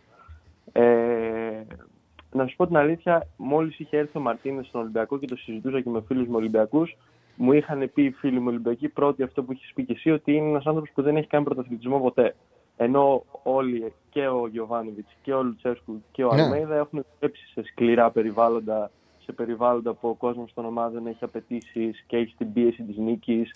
Άσχετα σε τι πρωταθλήματα, έχει την πίεση των να νικήσει. Παίζει, παίζει, παίζει πάρα πολύ μεγάλο ρόλο. Παίζει πάρα πολύ Και μεγάλο. μετά, εγώ πώς είχες πει εσύ με το Verbit ότι αυτό το γκολ που έβαλε θα το πληρώσουν οι Παναθηναϊκοί. Εγώ Ναι. είχα πει στους φίλους μου Ολυμπιακούς ότι το τρίποντο με τη West Ham θα το πληρώσουν οι φίλοι οι Ολυμπιακοί. Γιατί εγώ προσωπικά δεν μ' άρεσε η επιλογή Μαρτίνεθ εξ αρχής και δεν μ' άρεσε και ο τρόπος που έπαιζε ο Ολυμπιακός και δεν έπειθε και τα σχετικά. Βέβαια, εντάξει, πάντα πρέπει να δίνουμε λίγο χρόνο σε ένα προπονητή. Αλλά ναι, γιατί θεωρούσα ότι αν δεν είχε νικήσει τη West Ham και έχανε και από τον Πάουκ έτσι, θεωρούσα ότι θα είχε φύγει πιο νωρίς ήδη από ότι τώρα. Ναι, ρε, έχει Ε, και για παράδειγμα αυτό που λέει ο φίλο Σάκη. Ήταν ξεκάθαρο. Έχεις ε, φορτούνι ποντένι Σολμπάκεν. Δεν Ναι, μπορείς, ρε, ρε παιδί δεν μου, θα να μην πάω έχεις καν δει στο ποτέ τακτικό. δέκατο φορτούνι και στα άκρα Σολμπάκεν ποντένσε. Δεν Δεν γίνεται, θα ρε πάω παιδί καν μου. στο- Παίζει στα παιχνίδια να το δεις. Είναι μια τριάδα πίσω από τον Φορ σπουδαία. Δεν μπορεί να τους έχεις και να μην τους δει ποτέ. Δηλαδή είναι κάποια πράγματα τα οποία λες, γάμο το. Όπως δεν μπορείς, παιδί μου, εγώ δεν μπορώ να ανεχτώ ότι είσαι προπονητής. Προπονητής επαγγελματίας. 4-3-3 σε χαμηλά μέτρα και να μου. πει- Το... Μια φορά γίνεται. Γίνεται. Αλλά το βλέπεις, δεν κάνεις επιθέσεις. Έξω ο Μασούρας. Έχεις ζει, δεν έχεις ζει το, το Μασούρα με την εθνική, τι έκανε. Στο πιο ψηλό επίπεδο με τους Γάλλους. Δεν τον είδες. Δεν τον είδες ή έκανες στο πιο ψηλό επίπεδο με τους Γάλλους. Το λέμε στο προπονητή της εθνικής, δεν σε κάνουν οι ομάδες. Και δεν είδε τι έκανε με τους Γάλλους ο Μασούρας, πώς πάει την απόσταση, πώς κυνηγάει τα μπακ. Φορτούνης Μασούρα σε 4-3-3 στις πλευρές. Πώς θα κάνεις επίθεση. Πώς θα καλύψεις Ναι. την απόσταση, αφού παίζεις χαμηλά, πώς θα καλύψεις την απόσταση. Πώς θα ντουμπλάρει τα μπακ. Ναι, συμφωνώ και δεν το πάω καν στο τακτικό κομμάτι γιατί το, το έχεις αναλύσει και εσύ τόσες φορές που δεν θα την ανοίξω καν την κουβέντα. Το θεωρώ δεδομένο αυτό το πράγμα. Και απλά να πω ότι το δεύτερο κλικ, ας πούμε, που, αρνητικό κλικ που μου είχε κάνει ήταν όταν ε, είχε φάει τέσσερα γκολ από τον Μπάουκ και βαρούσε παλαμάκια στους παίχτες. Τι βαράς παλαμάκια; Έχεις φάει τέσσερα γκολ στην έδρα σου. Δηλαδή, τι, εμένα αυτό μπορεί κάποιος να πει ότι δεν είναι ποδοσφαιρικό, είναι αδιάφορο και τα σχετικά. Αλλά τι, τι παλαμάκια είναι αυτά. Δηλαδή, υπήρχε περίπτωση ο Αλμέιδα ή ο Γιωβάνοβιτς ή ο Λουτσέσκου να χάνει η ομάδα τους 4-0 έτσι και να βαράει παλαμάκια στους παίχτες. Εγώ εκείνη την ώρα έλεγα τι κάνει αυτός τώρα; Δηλαδή, τι είναι αυτό; Μου είχε κάνει πάρα πολύ κακή εντύπωση. Ε, ναι, και τώρα να πάω λίγο στο, α, στο μάτι του ΠΑΟΚ και να πω ότι αυτό που έλεγες εσύ χθες και προχθές ότι δεν πρέπει τα center back να βγαίνουν στο μαρμούς όταν κάνει την κίνηση Ναι. του ψευτοενιαριού. Εγώ από ό,τι είδα, διόρθωσε αν κάνω λάθος, το κάνανε, αλλά το κάνανε πολύ επιτυχημένα γιατί έβγαινε ο μαρμούς, αλλά κολούσαν ο Κουλεράκης ή ο Κεντζιόρα από πίσω του τόσο πολύ που του χαλάγανε το πρώτο κοντρόλ. Δεν, ε, Παράλληλα, δεν, ο χα- δεν Φωτόρας- χάλασε η ισορροπία. Δεν χάλασε η ισορροπία του Πάουκ και δεν χάλασε. Γιατί ποτέ δεν πήρε την μπάλα εκτός περιοχής. Δεν του επέτε... δηλαδή, άμα Πολύ πάρεις την κοντά μπάλα, ο Ντόεφ με τον αν πάρεις Μεϊτέ. την μπάλα και τραβήξεις το στόπερ, και τραβήξει το στόπερ, με μια πάσα έχει ανοίξει όλη η άμυνα. Δεν πήρε την μπάλα ποτέ. Δεν του επέτρεψαν να πάρει την μπάλα. Πάντα ήταν τόσο επιθετικό και τόσο προσιλωμένοι πάνω του που δεν του, δεν του επέτρεψαν ποτέ να πάρει την μπάλα και να ανοίξει την άμυνα του Πάουκ. Η φάση που βγάλε ο Μαρμούθ ήταν με, σε- Μαρ- ο Μαρμούθ ήταν με σέντε στα τα πλάγια. Όχι με το παιχνίδι που συνήθως κάνει. Γιατί το έκανε αυτό το παιχνίδι. Αλλά έχεις πάρα πολύ δίκιο. Ήταν εκπληκτική αντίδραση του στόπερ του Πάουκ. Ναι, Στο επιθετικό και παιχνίδι. όσες Και ήταν φορές πολύ η- καλός ο Σντόεφ. Σε, στη- σε αυτές όλες τις κάθετες πάσε, ο Σντόεφ ήταν πολύ καλός. Και πέρα από αυτό, ο Σντόεφ είχε 100% στις μεταβιβάσεις του. Έτσι δεν ξέρω, νομίζω δεν το ανέφερες. Αλλά από ό,τι είδα στα στατιστικά. Μην νομίζεις ότι τα έχω δει είχε- όλα. Γιατί είναι τέσσερα Ναι. παιχνίδια. Τέσσερα παιχνίδια Α, είχα να ναι, γράψω. Είχα να γράψω ένα σύγχυμα. Δεν είχα πάρα πολύ χρόνο. Μην νομίζεις ότι τα έχω δει όλα τα στατιστικά. Ε, πάω Ναι, και είδα λογικό. πολύ γιατί ήταν αυτό που είχε το ενδιαφέρον. Αλλά. Είχε 100% στις μεταβιβάσεις. Δεν έκανε ούτε μία λάθος μεταβίβαση και έπαιξε 80 λεπτά. Οκ, Ε, κάτσε να το πω. Να το δω και εγώ. Για το ναι, λόγο ναι, του αλλά. ναι. Συνέχισε, συνέχισε, συνέχισε. συνέχισε. Δεν, ε, Ε, συνέχισε. ναι, όποτε κατάφερε να πάρει την μπάλα ήταν τόσο δυνατό. Βγαίναν τόσο δυναμικά είτε ο Κουλεράκη είτε και ο Τζιόρα που του χαλάγανε το πρώτο κοντρόλ. Ήταν πολύ κοντά τα χάφ, ο Σντόεφ και ο Μεϊτέ, που αναγκαζόταν είτε να τη, διώξει, να τη δώσει αλλού άτσαλα, οπότε δεν δημιουργόταν κίνδυνος, είτε να τη χάσει. Ε, Που ήταν πάρα πολύ, έτσι, πολύ καλή αντιμετώπιση. Εντάξει, για τον Κοτάρσκι πολύ καλός. Ε, αν είχα ένα παράπονο, το οποίο θεωρώ ότι αν χάναμε θα το, ή αν δεν παίρναμε την νίκη θα μιλούσαμε πιο πολύ γι' αυτό και εγώ δεν το αναφέρω καν σαν παράπονο, το αναφέρω σαν έτσι στοιχείο παρατηρητικότητας, ας πούμε. ότι ήταν δύο-τρεις φορές που ο Κουλεράκης έβγαινε πλάγια για να καλύψει, πήγαινε ρε παιδί μου το back σε, σε κάποια πάσα που έβγαινε μπροστά στον extreme, πήγαινε το back μες στην περιοχή, έβγαινε ο Κουλεράκης πλάγια για να καλύψει, κέρδιζε στη μονομαχία το extreme, έπαιρνε την μπάλα και την ώρα που ήταν να διώξει, την έδιωχνε προς το κέντρο. Και έδιωχνε την μπάλα προς το κέντρο, ενώ ο Κουλεράκης που είναι στόπερ είχε βγει πλάγια. Και χάσαμε κανένα δυο τέτοιες μπάλες που δεν έγινε καλό διώξιμο προς το κέντρο, που θα μπορούσαμε να είχαμε κινδυνεύσει εκεί πέρα. Κατάλαβες Ο τι εννοώ; Σντόεφ, ναι, κατάλαβα, κατάλαβα και έτσι που σα λες είναι. Ο Σντόεφ ε, είχε 100% αλλά είχε λίγες πάσες. Είχε 14 στις 14.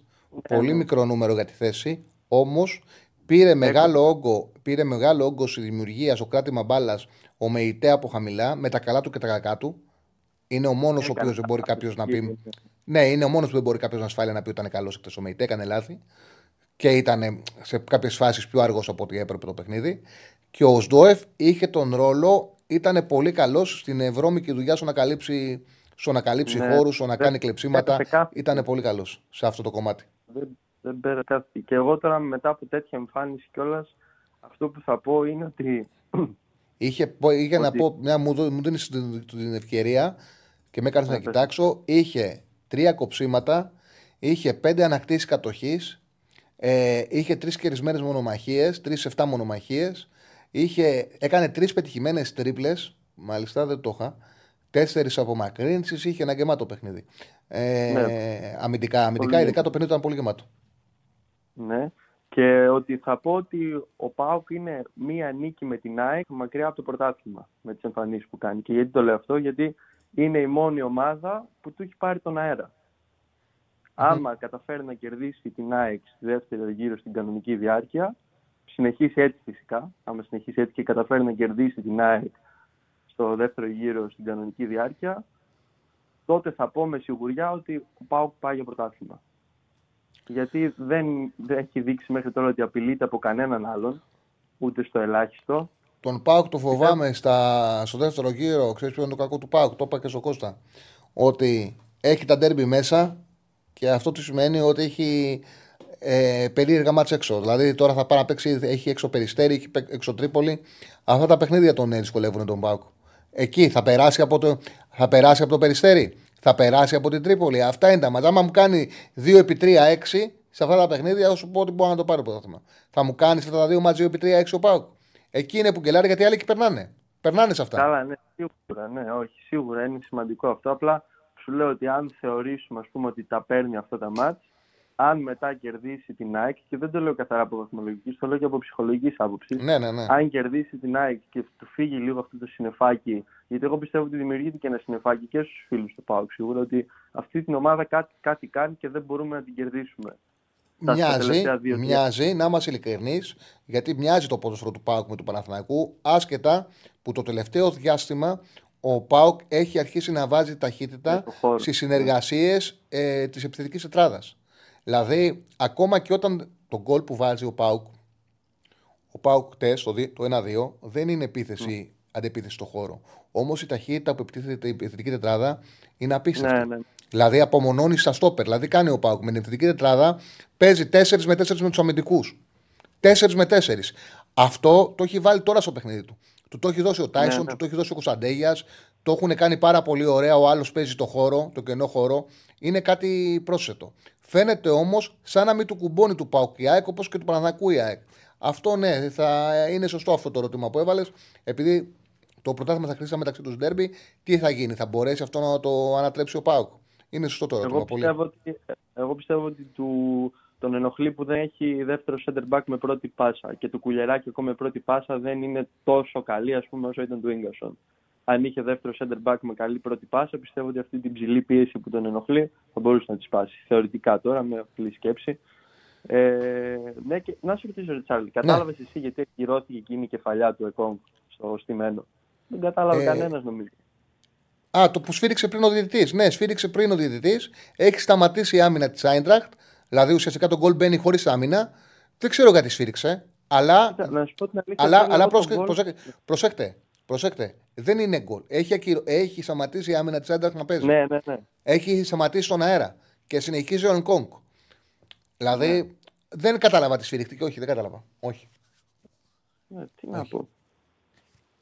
Απλά δεν αυτά- καταλάβαινα τι λέγατε για γκολ που ακυρώθηκε, γιατί εντάξει, ουσιαστικά είναι μια φάση σαν ως μη γενόμενη, ρε παιδί μου. Δεν, δεν την είχε παίξει για μια Τσέντρακτ. Σταμάτησε.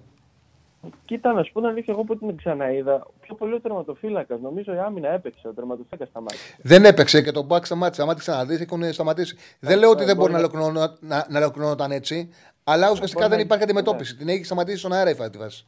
Τέλος πάντων, ούτε Ναι, εγώ ναι. ξέρω. Δεν ξέρω. Δεν ξέρω. Δεν ξέρω.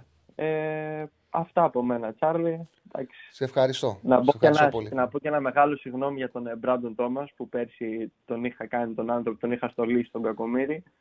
Δεν φταίς. Ε, Τι έχει συμβεί. Θα σου πω τι έχει συμβεί. Θα σου πω τι έχει συμβεί. Ο Πάουκ πέρσι είχε πρόβλημα να ανοίξει οργανωμένες άμυνες. Ο Μπράντον Τόμας δεν είναι striker να σου ανοίξει οργανωμένες άμυνες. Ναι, σίγουρα. Ο Πάουκ φέτος λόγω Ευρώπης παίζει πιο δυνατά παιχνίδια. Και ποιο ήταν το μάτι το οποίο ο Πάουκ σηκώθηκε; Στο Καρισκάκι 4.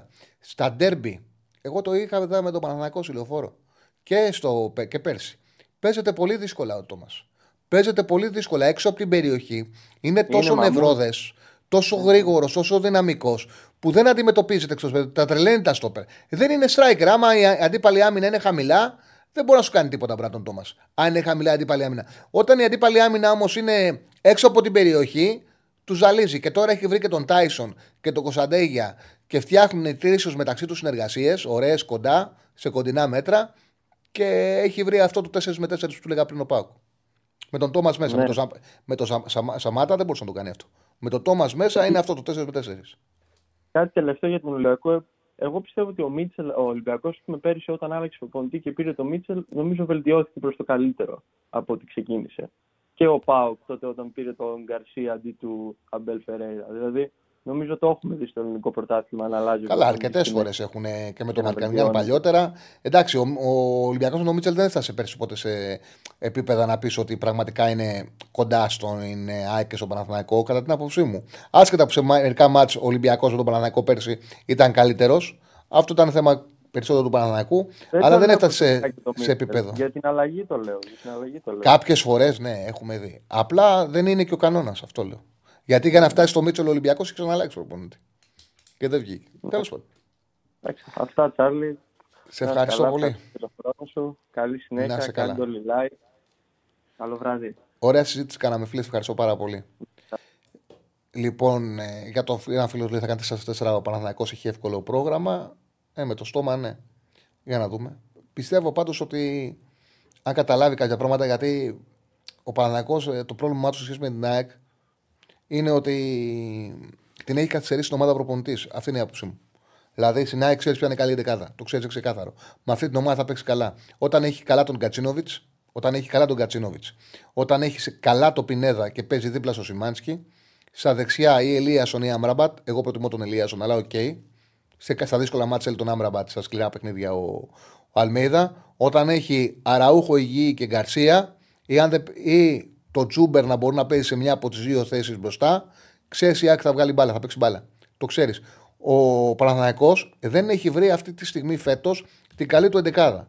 Το ξαναλέω επειδή είναι ξεκάθαρο το ότι, έχει, ότι έχουν γίνει λάθη και επειδή δεν τον έχω για αιμονικό τον ε, Γιωβάνοβιτς και τον έχω για αιμονικό, νομίζω ότι πλέον έχει αντιληφθεί ότι δεν μπορεί να συνεχίσει τα ίδια λάθη. Δεν μπορεί να βλέπουμε Γετβάη στο κέντρο τη άμυνα πρόβλημα. Δεν μπορεί να βλέπουμε Τζούρι και Μπερνάν μαζί. Δεν μπορεί να τους βλέπουμε μαζί και με το Βιλένα. Δεν μπορεί να δούμε να έχει νόημα άλλο Βέρμπιτς. Δεν μπορεί να παίρνει σημαντικά παιχνίδια ο Σπόραρ. Δηλαδή όλα αυτά, αν τα, βάλουμε, στο- τα βάλει στο μυαλό του, είναι εύκολο πλέον με τον Αϊτόρ που επανέρχεται.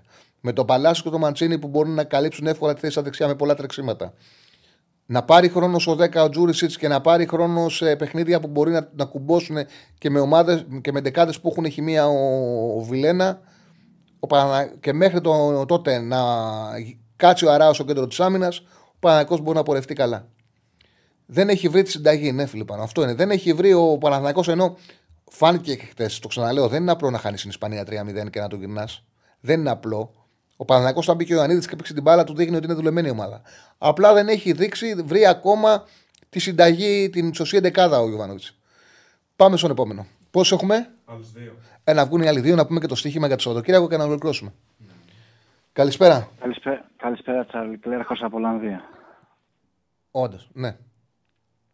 Ναι. Έλα, Κλέρ. Ε, έλα, ήθελα να σου πω ε, ε, αρκετά άλλα, τέλος πάντων, ό,τι φαίνεται δεν έχω χρόνο. Ε, οπότε θα ξεκινήσω γρήγορα να σου πω για την ΑΕΚ ότι εντυπωσιάστηκα. Είναι το πρώτο μάτς που είδα φέτος στη ΑΕΚ ολόκληρο που δεν έχει, ενώ χω- που δεν έπαιζε τον Παναθηναϊκό, ας πούμε. Ε, μου έκανε χαρακτηριστικά τρομακτική εντύπωση μία φάση, γιατί από ό,τι ξέρεις πάντα μου αρέσει να μελετάω τις κινήσεις των παιχτών. Σε κάποια φάση βγαίνει ο Ρότα, από δεξί μπακ, έχει κάνει κίνηση μπροστά για overlap ή τέλος πάντων για να υποστηρίξει το, το half.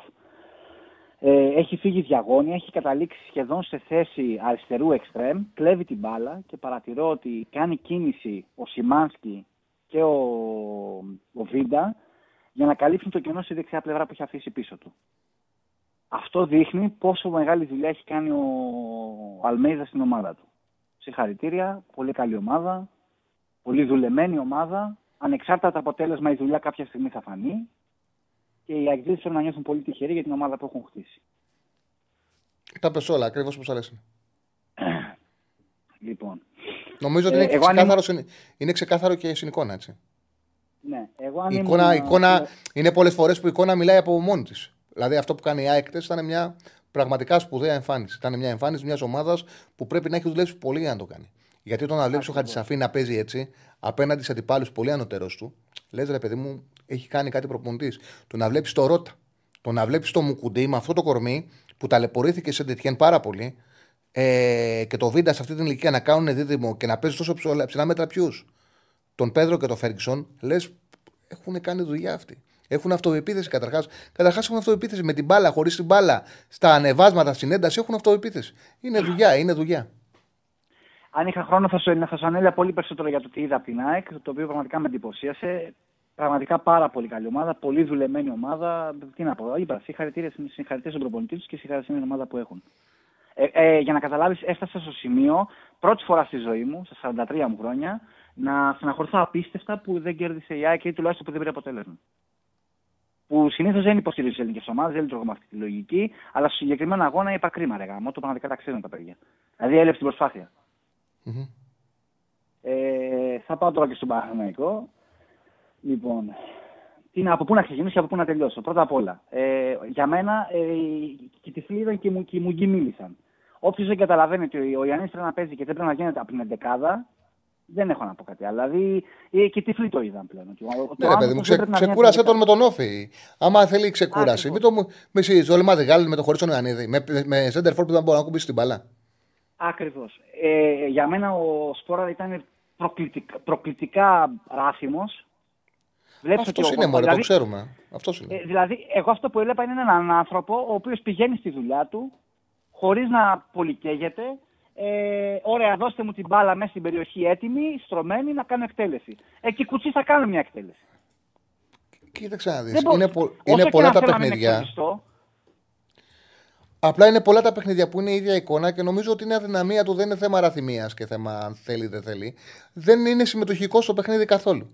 Και όταν παίζεις τώρα σε ευρωπαϊκό επίπεδο, με ομάδες που θα σε πιέσουν και άμα δεν έχεις συμμετοχή από τον επιθετικό σου θα κερδίσουν μέτρα, θα συμβεί αυτό που συνέβη στο πρώτο ημίχρονο. Που βλέπεις την εικόνα και σκέφτεσαι ότι φταίει ο επιθετικός. Ναι, φταίει ο επιθετικός σε πολύ μεγάλο βαθμό, γιατί δεν κερδίζεις μέτρα, είσαι συνέχεια στη θέση άμυνας. Λοιπόν, Εκτός των άλλων. ε, αν μου επιτρέψεις, θα σου πω τέλος πάντων πολύ γρήγορα γιατί. Δεν για σε τα διακόπτω βασικά. καθόλου, πέστα. Ναι, λοιπόν. Ε, πρώτο ημίχρονο. Η αιτία, επειδή πολλοί θα πούνε ότι ο Παναθηναϊκός είχε ξέρω εγώ, μια ανούσια κατοχή, αλλά δεν κατάφερε να κάνει αυτό που ήταν να καταφέρει. Δεν άκουσα καθόλου το τι έχεις πει, καθόλου το τι έχεις σχολιάσει για το συγκεκριμένο παιχνίδι. Θα πω μόνο κάποια παράδειγμα που παρατήρησα χοντρικά εντάχει. Λοιπόν, πρώτον, ε, ο Παναθηναϊκός δεν μπορούσε να, να, να παράξει ευκαιρίες στο πρώτο ημίχρονο γιατί πάρα πολύ απλά ε, είναι πολύ βασικό. Όταν, πρώτα απ' όλα οι γραμμές του είχαν αποστάσεις, δεν είχαν τις σωστές αποστάσεις. Δηλαδή, άμα θα κοίταγε σε κάποια φάση, ε, όταν πέρναγε η μπάλα από το Σέγκεφελ μέχρι να φτάσει ας πούμε, στο Σπόρα ή στον Μπερνάρ για να παράξει παιχνίδι, η απόσταση ήταν τι να πω, 40 μέτρα, 50 μέτρα. Ήταν τεράστια. Κόπεδο ήταν ανάμεσα στις γραμμές. Λοιπόν, δεν μπορείς δεν μπορείς έτσι να παράξεις παιχνίδι όταν δεν έχεις ή κοντά τις γραμμές σου ή όταν δεν παίρνεις αντιπιθέσεις.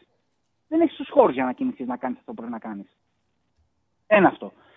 Στο δεύτερο ημίχρονο αυτό άλλαξε, άλλαξε Άρδιν. Γιατί άλλαξε, Γιατί πάρα πολύ πλέον οι επαφές του Ανίδη είναι καταπληκτικές.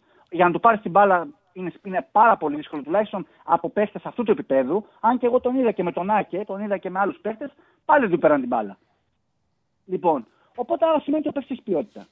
Οπότε δεν του παίρνεις την μπάλα, είναι, αποτελείς σκαλοπάτι για την ομάδα και πάρα απλά βοηθάει πάρα πολύ στο να μπορέσουν οι γραμμές να πλησιάσουν, να έρθουν οι παίκτε πιο κοντά. Ακόμα και αν χάσεις την μπάλα, να έχεις πολύ πιο εύκολη ανάκτηση, γιατί στι πίσω γραμμές έχεις πλεονέκτημα σε αριθμό παιχτών σε σχέση με τον αντίπαλο.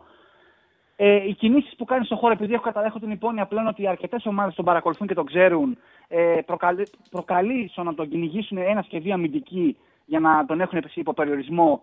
Είδαμε τι κάνει ο Αϊτόρ που έλεγα ότι αν ο Αϊτόρ επιστρέψει και είναι σε νορμάλ κατάσταση, συνέχεια θα κάνει διαγώνιες κινήσεις. Θα βρίσκεται και ο Αϊτόρ ως Μπενοσπόρα, ο Αϊτόρ ω Μπενοσπόρα δεν μπορούσε να κουμπίσει την μπάλα. Και με τον Πίκιο Ανίδη ήταν άλλος παίκτης. Ακριβώς. Ναι, γιατί, γιατί, γιατί, γιατί, του παράγει χώρους. Ε, βέβαια, βέβαια. Και το σκαλοπάτι που είπες. Λοιπόν, βλέπεις λοιπόν κατευθείαν στο δεύτερο ημίχρονο πώς ανέβηκε ταυτόχρονα η απόδοση όλη τη επιθετική ικανότητα της ομάδας. Βλέπεις κατευθείαν είδες ακριβώς αυτό που ε, για μένα είναι η ταυτότητα του ποδοσφαιριστή. Είδες τρεις φορές τον Αϊτόρ μέσα στη, μέσα στη μεγάλη περιοχή, τις δύο φορές σχεδόν στη μικρή περιοχή, να κάνει εκτελέσεις. Δεν τα έβαλε. Ερώτηση. Ναι. Όταν κάνεις αυτή τη δουλειά και για πάρα πολύ μεγάλο διάστημα λες το αυτονόητο και βγαίνουν και σου λένε ότι πρέπει να παίζει ο σπόρα και τι είναι αυτά που λες και ποιος ο Ανίδη, τι κάνει, για μου. Γιατί τώρα το βλέπουν όλοι, εντάξει τι κάνεις, του κλείνεις το τηλέφωνο και δεν του ξαναμιλάς γιατί ο άνθρωπος προφανώς δεν κατέχει ποδόσφαιρο. Και για τον Ιωαννίδη τα, τα έβλεπα εδώ και ένα μισή χρόνο. Έτσι. Τα δείγματα. Έτσι. Λοιπόν, ε, συνεχίζω για το πρώτο ημίχρονο. Πριν φάει το δεύτερο γκολ ο Παναθυνακό, άσο το πρώτο. Το πρώτο είναι γιατί έχει ο Μλαντένοβιτς, ο οποίος τέλος πάντων υπό κανονικές συνθήκες σε έναν κανονικό Παναθυνακό θα ήταν τρίτος αναπληρωματικός. Πάμε παρακάτω. Έχεις όμως τον το Μλαντένοβιτ, δεν έχεις αξιοπιστεί αμυντικά, του κάνει την τρύπα, θα μου πεις τι την έκανε και ο Μπάινα. Δεν του την, έκανε, δεν του την έκανα εγώ. Καλός Εντάξει, είναι κακός αμυντικά, ρε παιδί μου. Είναι κακός αμυντικά ο Λαντενόβιτς. Ναι, είναι καλός με την μπάλα, έχει τρομερή σέντα, είναι κακός αμυντικά. Μπράβο, του την έκανε ο Μπάινα την τρίπλα, την έφαγε. Για μένα η κίνηση της άμυνας ήταν. Όλη η αμυντική λειτουργία σε εκείνη τη φάση ήταν κακή. Τέλος πάντων μπορεί να συμβεί σε, σε, σε, σε, σε κάποιε οικογένειες. Ε, το δεύτερο γκολ του τρόπου για μένα είναι απαράδεκτο. Είναι δείγμα κακής δουλειάς ομάδας. Γιατί είναι δείγμα κακής δουλειάς ομάδας. Γιατί ακριβώς η ίδια φάση έχει γίνει τρία λεπτά πριν, πάλι έχει βγει επίθεση από τα δεξιά, πάλι έχει σπάσει η μπάλα σε ένα κύκλο της μεγάλης περιοχής και απλά έχει προλάβει κάποιος παίξι Παναγιακού και έχει κοντράρει την μπάλα και δεν έχει μπει γκολ. Ακριβώς η ίδια φάση γίνεται τρία λεπτά ακριβώς μετά, γίνεται ακριβώς η ίδια κίνηση. Έχουν δει οι παίκτες της Villarreal ότι συγκλίνουν όλοι αρκετά μέσα στη μεγάλη περιοχή, κάνουν κίνηση επιθετική. Δύο παίκτες που είναι στην περιοχή παρασύρουν την άμυνα του Παναθηναϊκού, δεν υπάρχει πραγματικότητα αμυντικό χάφι παίκτης να καλύψει εκείνη την περιοχή. Α, ξέχασα. Και σε μια φάση ακόμα έχει γίνει πάλι η διακατάσταση και έχει τρέξει ο Μπερνάρ τελευταία στιγμή να καλύψει και δεν έχει προλάβει να καλύψει. Απλά θέλει το shoot out. Τρίτη φορά γίνεται το ίδιο ακριβώς πράγμα, στο κολλήσαν τον κόλ. Άρα κάτι έχει γίνει λάθος. Δεν ξέρω αν ήταν αν όφιλε ο Μπερνάρ να βρίσκεται σε εκείνο το χώρο, δεν ξέρω αν όφιλε να βρίσκεται ο Τσέρνι σε εκείνο το χώρο. Πάντως κάτι δεν πήγε καλά. Και αυτό δεν έχει να κάνει με ατομικό έλλειμμα ποιότητας παιχτών, έχει να κάνει με έλλειμμα αμυντικής λειτουργίας. Ε, πάμε στο δεύτερο ημίχρονο. Στο δεύτερο ημίχρονο. Ε, δεν είναι τυχαίο, όπως είπα, ότι ανέβηκε όλη η ομάδα επιθετικά. Μου έκανε πάρα πολύ θετική εντύπωση ότι ο Βιλένα που συνήθω τον, τον κράζω έβγαλε μια παλιά πάρτο βάλτο. Και γι' αυτό ακριβώς μάλλον αποκτήθηκε από αυτή την ομάδα. Βέβαια δεν είναι για να παίζει ολόκληρο 90 λεπτό, γιατί πολύ απλά δεν έχει τι εντοχέ για να το κάνει, ούτε τα πραξίματα για να το κάνει. Για το λάθος του, του Αρά στο τρίτο γκολ, που για μένα ήταν καταδικαστικό, γιατί αν δεν είχε μπει τον γκολ, εγώ πίστευα ότι ο Παναγιώτο θα βγάλει αντίδραση, θα βγάλει αντίδραση στο δεύτερο ημίχρονο. Το λάθος που κάνει ο Αράο, αν θυμάσαι, έχει κάνει παρόμοιο λάθος ο Σιμάνσκι όταν έπαιξε κεντρικός αμυντικός για την Άξι Μπράιτον. Ναι; Σε ακούω καθαρά, σε ακούω το καταλέσω ωραία. Ναι. Λοιπόν, έχει κάνει το ίδιο λάθος που σημαίνει τι, ότι, ότι όταν βάζεις ένα αμυντικό χαφ, όσο καλός και αν είναι, όσο και αν μπορεί να, να μαρκάρει, να καλύψει χώρους, να κάνει πράγματα, δεν είναι κεντρικός αμυντικός. Ο κεντρικός αμυντικός οφείλει να έχει ε, πολύ σύντομες κατοχές μπάλας, να, να, όταν είναι υποπίεση να βγάλει την μπάλα συνήθως στις πλάγιες γραμμές ή σε απόσταση, δεν έχει το περιθώριο να κάνει κοντρόλ, να ανοίξει την μπάλα τρία μέτρα, γιατί πάρα πολύ απλά συνήθως η επιθετική στο σύγχρονο ποδόσφαιρο είναι πάρα πολύ γρήγορη, με πολύ μεγάλη έκρηξη και πολύ απλά αν ανοίξει την μπάλα τρία μέτρα, ειδικά σε πλάγια κίνηση, σε παράλληλη κίνηση με την αιστεία, συνήθως θα γίνει η πατάτα όπως και έγινε. Παρόμοιο λάθος έκανε ο Σιμάνσκι και είπε πέσει σε πέναλτι, παρόμοιο λάθος έκανε ο Αράο και, θα, και ομάδα γκολ. Αυτά, αυτά είναι, είναι δομικά προβλήματα. Θα μου πεις να μην έπαιρνε να έπαιρνες, ε, ένα κεντρικό αμυντικό αριστεροπόδαρο. Τι τον ήθελε στο Γεβδάι. Τέλος πάντων, αυτά είναι, είναι προ, προβλήματα δομικά του Παναθηναϊκού που ελπίζω χρόνο, αυτά διορθώνονται από χρόνο με το χρόνο. Αυτή τη στιγμή δεν μπορούν να διορθωθούν, μπορούν μόνο να μακιγιαριστούν και ελπίζουμε. Και για να κλείσω, θέλω να πω το εξής. Ε, ήμουν πολύ στεναχωρημένος στο πρώτο μήνυμα για τον Παναθηναϊκό. Όμως, όπως είπα για την ΑΕΚ, παρότι έχασε, ότι έδειξε στοιχεία ε, και έδειξε υγεία ως ομάδα, η αντίδραση του Παναθηναϊκού στο δεύτερο ημίχρονο, παίζοντας πολύ πιο ορθολογικά και πολύ πιο διεκδικητικά απέναντι στο παιχνίδι, δείχνει ότι έχει παλμό. Γιατί αν δεν έβγαζε παλμό στο δεύτερο ημίχρονο, με δεδομένα Δείχνει τα μάτια ότι έχει κάνει και δουλειά με την μπάλα. Έχει και παλμό και δουλειά με την μπάλα. Έχει γίνει δουλειά με την μπάλα. Μην τα μηδενίζουμε. Όλα με την μπάλα έχει γίνει δουλειά. Προφανώς. Γι' αυτό είπα ότι με βάση την εικόνα του δεύτερου ημιχρόνου δείχνει ότι δυστυχώς δεν έχει δύο δεκάδε ο Παναθηναϊκός, δεν έχει καν ούτε εισάξιου αναπληρωματικούς σε κάποιες θέσεις κομβικές. Όμως εγώ πιστεύω ότι η ομάδα αυτή σίγουρα, σίγουρα θα διεκδικήσει πράγματα φέτος. Δεν ξέρω αν μπορεί να διεκδικήσει μέχρι τέλος. Να, σου πω, να σου πω κάτι, γιατί μιλάς ωραία και συμφωνώ. Έχεις κάνει πολύ ωραίες ε, τοποθετήσεις, πάρα πολύ στοχευμένε. Ε, ε, ένα πράγμα μόνο. Άμα βρεις η καλή εντεκάδα σου, είναι εύκολο να βάζεις παίκτες. Όταν δεν έχεις η καλή εντεκάδα σου βρει, τότε είναι πιο δύσκολο να φανούν οι υπόλοιποι αν έχεις ή δεν έχεις. Το πρόβλημα του Παναθηνακού είναι ότι δεν έχει βρει αυτή τη στιγμή την καλή δεκάδα του. Αν βρει την καλή δεκάδα του, θα συζητήσουμε πόσους παίκτες έχει στο ρόστερ του, στο βάθος ρόστερ. η ευθύνη του Γιωβάνοβιτς είναι που δεν έχει βρει την καλή του εντεκάδα. Αυτή είναι η ευθύνη του Γιωβάνοβιτς. Δεν έχει βρει δίδυμα. Δεν έχει βρει δίδυμο κεντρικών αμυντικών και δεν έχει βρει το, το, το ιδανικό δίδυμο στα χαφ. Και δεν έχει βρει το ιδανικό δίδυμο στα χαφ. Ενώ το έχει, ενώ το έχει το ιδανικό δίδυμο στα χαφ, δεν μπορεί να το χρησιμοποιήσει συνέχεια γιατί αναγκάζεται να βάζεις ένα αμυντικό. Ε, αμυντικό. Αν μπορούσε να το χρησιμοποιήσει αμυντικό χαφ, κάποια στιγμή το πιστεύω ότι η διάδα ε, Αράο Τσέρι λειτουργεί άψογα, ειδικά αν τους βάλεις μπροστά έναν παίχτη, τώρα θα σου πω παίχτη, αλλά τέλος πάντων, το Λίγκρ. Φέρε μου το Λίγκρ, βάλ τον μπροστά τους και να σου πω εγώ τι ομάδα φτιάχνεις. Σε ευχαριστώ πάρα πολύ. Τα λέμε. Σε ευχαριστώ πάρα πολύ. Ανέβασε μου λίγο το μήνυμα. Κοίταξε, φίλε, εγώ έχω ένα πρόβλημα μεγάλο. Ε, Τέλος πάντων, λέει, δεν έχει σημασία. Λέει ένας φίλος ότι έχω δει όλες τις εκπομπές, δεν σου έχει πει κανένας για το σπόρα, ότι τέτοιο. Ε, ε, δεν σου έχει πει κανένας ότι το σπόρα είναι κάτι στο το φώτι. Κάνεις ένα πολύ μεγάλο λάθος. Δεν έχει ζήσει τις εκπομπές του καλοκαιριού όταν ξεκινήσαμε του Αυγούστου, στο διάστημα μέχρι να γίνει βασικός ο φώτης, έχει συμβεί. Και δεν είναι μόνο και σε αυτές τις εκπομπές. Είναι απίστευτο το που συνέβαινε μετά τα κείμενά μου και στα social. Και στην εκπομπή γινόταν κατά κόρον. Είχαμε κάνει πάρα πολλές συζητήσεις και είναι ενοχλητικό να είναι για κάποια πράγματα τα οποία είναι ξεκάθαρα, ρε παιδί μου. Θεωρεί, δηλαδή αυτό που λες είναι σαν να λες ένα και να κάνουν δύο. Και να βγαίνουν και να σου λένε υπήρχε πάρα πολλή συζήτηση με το, το γεγονός ότι ο Ιωαννίδης δεν είναι φόρο. Υπήρχε αυτό, ότι δεν έχει τον γκολ. Πώς λέγανε, δεν έχει τον γκολ ο Ιωαννίδης. Σκοράρει, δεν σκοράρει ο Ιωαννίδης. Δεν έχει τον γκολ. Βγαίνανε μετά το μάτι με τη Villarreal και λέγανε. Ε, ε, έκανε εκτέλεση ο Ιωαννίδη, όχι με τη Villarreal, με την Μπράγκα που ήταν σούπερ, ήταν εκπληκτικός και λέγανε έκανε εκτέλεση ο Ιωαννίδης. Πώς έπαιξε καλά, τι φόρο είναι αυτός φόρου που δεν έκανε εκτέλεση και έκανε μαγείες, παπάδες έκανε στο παιχνίδι. Πάρα πολλά. Και αφήσε κάτω τα κείμενά μου τι συνέβαινε επί πάρα πολύ μεγάλο διάστημα, γιατί είναι μια άποψη που δεν την έχω φέτος, την έχω και εδώ και καιρό. Λοιπόν, πάμε στο τελευταίο, να βγάλουμε και το στοίχημα μετά και να ολοκληρώσουμε την εκπομπή. Χαίρετε, φίλε. Καλησπέρα. Λοιπόν, πάμε στο τελευταίο, να βγάλουμε Καλησπέρα. Έλα, φίλε μου. Από Λονδίνο, καλό. Γεια σου. Να ξέρεις, ε, είναι τηλεθεατές ε, σε όλες τις πλευρές του κόσμου. Να είσαι καλά, φίλε, να είσαι καλά. Ε, εγώ Παναθηναϊκός είμαι.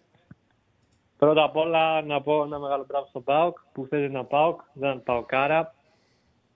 Ε, Ολυμπιακός είδα εγώ πολλά παιδικά λάθη πέρα από τους παίκτες και τακτικά. Επειδή έχω παίξει πολύ ποδοσφαιρή ζωή μου, τώρα εξτρέμ που να μην υπάρχει σαν ιδέα να γυρίσουν πίσω, δεν το έχω ξαναδεί. Τέλος πάντων, η ΑΕΚ για να λέ... δεν είδα, αλλά για να λένε όλοι αυτά που λένε, μάλλον θα έχει παίξει τρομερά. Ποιος είμαι εγώ να πω ότι δεν έχει παίξει.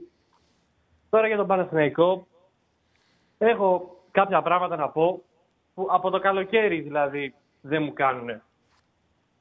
Πρώτα απ' όλα, ότι ο Παναθηναϊκός θα κέρδισε μέσα στη Μαρσέη. Ε, όλοι πιστεύαμε ότι υπάρχουν πολλές πιθανότητες να παίξει Champions League. Οπότε η ομάδα θα πρέπει να είναι φτιαγμένη κάπως έτσι. Ε, τώρα στο αριστερό back έχει το Χουάνκαρ που είναι πολύ καλό επιθετικά.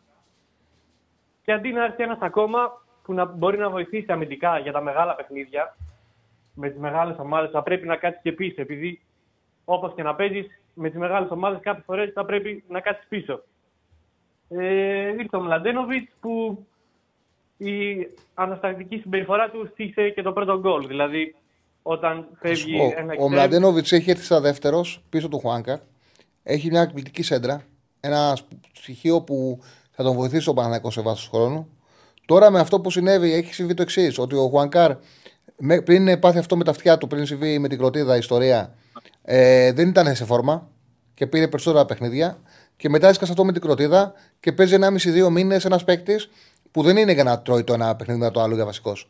Είναι ένα, είναι ένα back, ένα επιθετικό όπλο back πολυτελείας. Ε, μ, οπότε δεν φταίει ο Μλαντένοβιτ, έχει συγκεκριμένα χαρακτηριστικά. Έχει μια πολύ μεγάλη κλάση σέντρα. Πολύ μεγάλη κλάση σέντρα. Δεν είναι για να παίρνει τόσο μεγάλο βάρος στα άκρα της άμυνας. Συγκεκριμένη πλευρά. Το καταλαβαίνω αυτό και συμφωνώ, αλλά ε, με βάση το σχεδιασμό της ομάδας θα πρέπει να είναι ένας back ώστε στα μεγάλα παιχνίδια. Παιδιά, επειδή όχι τέτοια, Χουάνκαρ όχι, να τέτοια, ήταν όχι τέτοιο. τέτοια εδώ για συνεδέλφου κλόουν. Είναι βγάλει το σε παρακαλώ. Αυτό μην, τώρα, αυτά δεν αφορά εμάς. Ο καθένας κάνει τη δουλειά του επαγγελματίας. Δεν είμαστε εδώ πέρα ένας χώρος για να βρίζουμε ανθρώπους επαγγελματίες, όποια άποψη και να έχει ο καθένας για αυτούς. Δεν είναι εδώ χώρος. Μπορεί να το κάνετε μεταξύ σας. Δεν θέλω να. Μην τον, εντάξει, λάθος έκανε, μην τον βγάλεις από το τέτοιο. Απλά βγάλει το μήνυμα. Ε, επειδή στέλνει συχνά ο φίλος, νομίζω ότι δεν θα το επαναλάβει. Απλά βγάλει το μήνυμα. Δεν είναι ωραίο να γράφουμε για ανθρώπους επαγγελματίες, να τους στοχοποιούμε σε αυτή την εκπομπή που δεν, δεν λειτουργούμε με αυτόν τον τρόπο. Έτσι, κάνουμε ωραίες ποδοσφαιρικέ συζητήσεις. Βγαίνει κόσμος, συζητάει ωραία για όλες τις ομάδες. Νομίζω ότι να προστατεύσουμε ειδικά οι φίλοι της εκπομπής που είναι καθημερινοί το επίπεδο της ε, δουλειάς μας. Γιατί αν ανοίξουμε έτσι, θα βγαίνουν μετά και, στους, α- και στον αέρα να βρίζουν, να χαλάσει τελείως αυτό που έχουμε φτιάξει. Συνέχισε, φίλοι μου. Ε, αυτό που θέλω να πω είναι ότι ήταν παιδικό το λάθος του Μλαντένοβιτ όταν φεύγει ένας εξτρέμ. Να, να, να πάει να τον πιέσει τόσο πολύ και μετά να είναι όλο το γήπεδο ανοιχτό. Επίσης θα σου κάνει πολύ εύκολα ζημιά η Villarreal. Κάτι άλλο που θέλω να πω. Ε, Τις τελευταίες μέρες μεταγραφικής περίοδου ήρθε, είχαν βγει σε πολλά site, τώρα κατά πόσο είναι έγκυρο δεν ξέρω, ότι υπήρχε πρόταση για το Μαντσίνη 6,5 εκατομμύρια ε, από ρωσική ομάδα. Ε, ο Παναθηναϊκός δεν έχει, δεν έχει budget Premier League ε, και του ζήτησαν για 6,5 εκατομμύρια ένα παίκτη που χθες σε ένα παιχνίδι που το χρειαζόταν μπήκε αλλαγή στο 87. Εντάξει, αυτό δεν έχει να κάνει. Και ο Παναγιώ τον πλήρωσε και τον ε, Μαντσίνη, δεν τον πήρε φτηνά. Τον πλήρωσε καλά τον Μαντσίνη για να τον, κάνει, να τον κάνει δικό του. Είναι σε μια εποχή που θέλει να πάρει πρωταθλήματα, θέλει να πάρει στόχους, θέλει να πετύχει στόχους. Οπότε επέλεξε, αν κρίνουμε ότι έγινε έτσι, να μην τον ε, πουλήσει. Εμένα δεν θα μου κάνει εντύπωση να είχαν ε, πρόταση για τον Μαντσίνη. Για τον εξής λόγο. Είχα παρατηρήσει ότι ε, έβγαιναν τα ρεπορτάζ ότι δεν υπολογίζεται ότι ο Γιωβάνοβιτ και είναι η τελευταία λύση στα εξτρέμ. Και όταν συμβαίνει αυτό, το πιο πιθανό είναι να θέλει να πουληθεί ο παίκτης. Απλά δεν πήγανε καλά οι άλλοι εξτρέμ και το καλοκαίρι έβαλε και τον γκολ με την Μπράγκα και ξαφνικά έγινε ο καλύτερος εξτρέμ του Παναθηναϊκού εκείνο το διάστημα. Ο καλύτερος παίκτης σκόρ του Παναθηναϊκού. Οπότε θεωρώ ότι δεν, δεν έκατσε. Ε, Πάντα έχω στο μυαλό μου ότι ο λόγος που γράφανε ότι είναι ο πέμπτος εξτρέμ του Παναθηναϊκού είναι ότι μάλλον πήγαινε για πώληση. Αλλά δεν βγήκε. Καμιά φορά συμβαίνει αυτό στο ποδόσφαιρο. Δεν είναι η πρώτη φορά που γίνεται στο φετινό Παναθηναϊκό αυτό. Γίνεται συχνά, σε πολλές περιπτώσεις. Εντάξει, ναι, μάλλον, μάλλον ισχύει αυτό. Αλλά από την πλευρά του προπονητή, επειδή όσο καλός και αν ένα παίκτης, ο προπονητής αξιολογεί ποιος πρέπει να μείνει και ποιος όχι. Και όταν. Ε, επειδή φαίνεται, δηλαδή ποιοτικά, εγώ πιστεύω ότι είναι ο καλύτερος εξτρέμ που έχει ο Παναθηναϊκός. Αλλά άμα ο προπονητής δεν το πιστεύει, δεν υπάρχει λόγος να τον κρατήσει Κοίταξε. από τη στιγμή που έρχονται και τέτοιες προσφορές. Ο Παναθηναϊκός, ο Παναθηναϊκός έχει δύο εξτρέμ χώρου. Έτσι, που είναι κοντά μεταξύ τους ο Παλάσιος και ο Μαντσίνη. Και είναι θέμα φόρμας. Ε, το σωστό είναι να έχεις έναν αριστερό εξτρέμ όπως ο Αϊτόρ, ο οποίος συνδυάζει εκτέλεση, ταχύτητα, δημιουργία και μακάρι για τον Παναθηναϊκό ο Αϊτόρ να είναι υγιής γιατί να ανεβάσει επίπεδο. Και από εκεί και πέρα, όταν είναι σε καλύτερη κατάσταση ο Παλάσιος παίζει ο Παλάσιος, τον Μαντσίνη παίζει ο Μαντσίνη και οι δύο θα παίζουν, αλλά στο χρόνο το 70-30-60-40 που θα παίρνει ο καθένας θα πρέπει να εξαρτάται την κατάστασή τους. Νομίζω ότι χτες ο Παλάσιος πήγε πολύ καλά στο δεύτερο μηχρόνο που ανέβηκε ο Παναναναϊκός. Ο Παλάσιος, όχι. Εγώ πιστεύω ότι ο Παλάσιος είναι ε, ο μοντέρνος εξτρέμ που έχω στο μυαλό μου. Δηλαδή έχει πιστεύω τα καλύτερα, από τα καλύτερα πνευμόνια ε, στο ελληνικό πρωτάθλημα, να μαρκάρει. Να... Μοντέρνος εξτρέμ, συγγνώμη που σε διακόπτω, είναι ο Αϊτόρ. Ο μοντέρνος εξτρέμ πρέπει να έχει και ποιότητα εκτός από ταχύτητα. Ο Παλάσιος είναι εργαλείο, δεν είναι για πέταμα. Είναι εργαλείο, είναι θετικό στοιχείο όταν είναι καλά, αλλά δεν έχει την κλάση που πρέπει να έχει πλέον στη θέση στο πιο υψηλό επίπεδο. Νομίζω ότι ο υγιής Αϊτόρ, αυτός που βλέπαμε όταν ήταν καλά, αυτός που εμφανίστηκε ε, στο Ελμαδριγάλ, νομίζω ότι αυτός είναι ένας μοντέρνος εξτρέμ. Που ακουμπάει η μπάλα πάνω του, δημιουργεί, τρέχει με την μπάλα, περνάει τον παίκτη του, σκοράρει, πασάρει. Αυτός είναι για μένα ο μοντέρνος εξτρέμ. Συμφωνώ με αυτό. Επίσης για το Σπόρα θέλω να πω ότι κακός παίκτης δεν είναι ε, γενικά. Απλά είναι τα παιχνίδια. Δηλαδή δεν μπορώ να σκεφτώ πιο κατάλληλο παιχνίδι από το χθεσινό για να ξεκινήσει ο Σπόρα. Επειδή η Villarreal, ειδικά στο γηπεδό τη, είναι ομάδα που ή θα πρέπει να κάτσει πίσω εσύ ή θα σε βάλει μέσα αυτή. Δηλαδή είναι τεράστιο το επίπεδο και η ποιότητά της. Οπότε θέλεις ένα παίκτη που μπορεί να φύγει στην αντεπίθεση, να πάρει την μπάλα μόνος του και να κάνει κάτι. Δεν θα πάρουν συνέχεια λύσεις γύρω τους. Οπότε πιστεύω ότι ήταν τελείως ακατάλληλο το παιχνίδι για να παίξει ο Σπόρα χθες. Είναι, είναι άδικο όλη αυτή η κριτική πάνω του. Σε ευχαριστώ πάρα πολύ. Το πες πάντως πολύ ωραία για τη Βιγαράλ. Ήταν ωραίο το παράδειγμα σου. Ήταν πολύ εύστοχο, πολύ σωστό ποδοσφαίρικα. Σε ευχαριστώ πάρα πολύ, φίλε. Κάναμε ωραία κουβέντα. Εγώ, καλή συνέχεια. Να είσαι καλά, φίλε, να είσαι καλά. Πάμε γιατί έχει κλείσει ραντεβού για κούρεμα. Γι' αυτό και λέγα, μου το έγραψε ο Στέφανος. Έχει κλείσει ραντεβού για, για κούρεμα και θα προλάβει. Λοιπόν, κλείνουμε γιατί 7.30 είναι ο ραγκατσί του πήραμε χρόνο. 7.30. Το βράδυ, το βράδυ σήμερα δεν είναι ο Μπόγκρι. Σωστά. Να σου πω και τι ώρα είναι. Νομίζω 12-2 πρέπει Τόσο, πάει, τόσο αργά πάει; Για να το δω. Ναι, γιατί χτες είχε ποδόσφαιρο. Οπότε κάνει ο Κατσουράνης που ήταν τα δύο μάτς μπάσκετ. Είχαν ε, εκπομπάρα τα παιδιά. Σήμερα 10-12, ωραία ώρα. Ναι, γιατί ήταν πάνω 12 Ωραία ώρα, 10-12, απολαυστικό. Όποιος δεν βγει, κάτσε να δει την εκπομπή. Μπογρίνιο, Θοδωρής Αριστοτέλης. Δεν χάνεται. 7,5 ώρα γκάτσει. Λοιπόν, βγάλε τις κάρτες με το στοίχημα. Λοιπόν, πάμε με Super League. Να ξεκινήσουμε με Super League. Πανετολικός και φυσικά Σάββατος στι 7.30.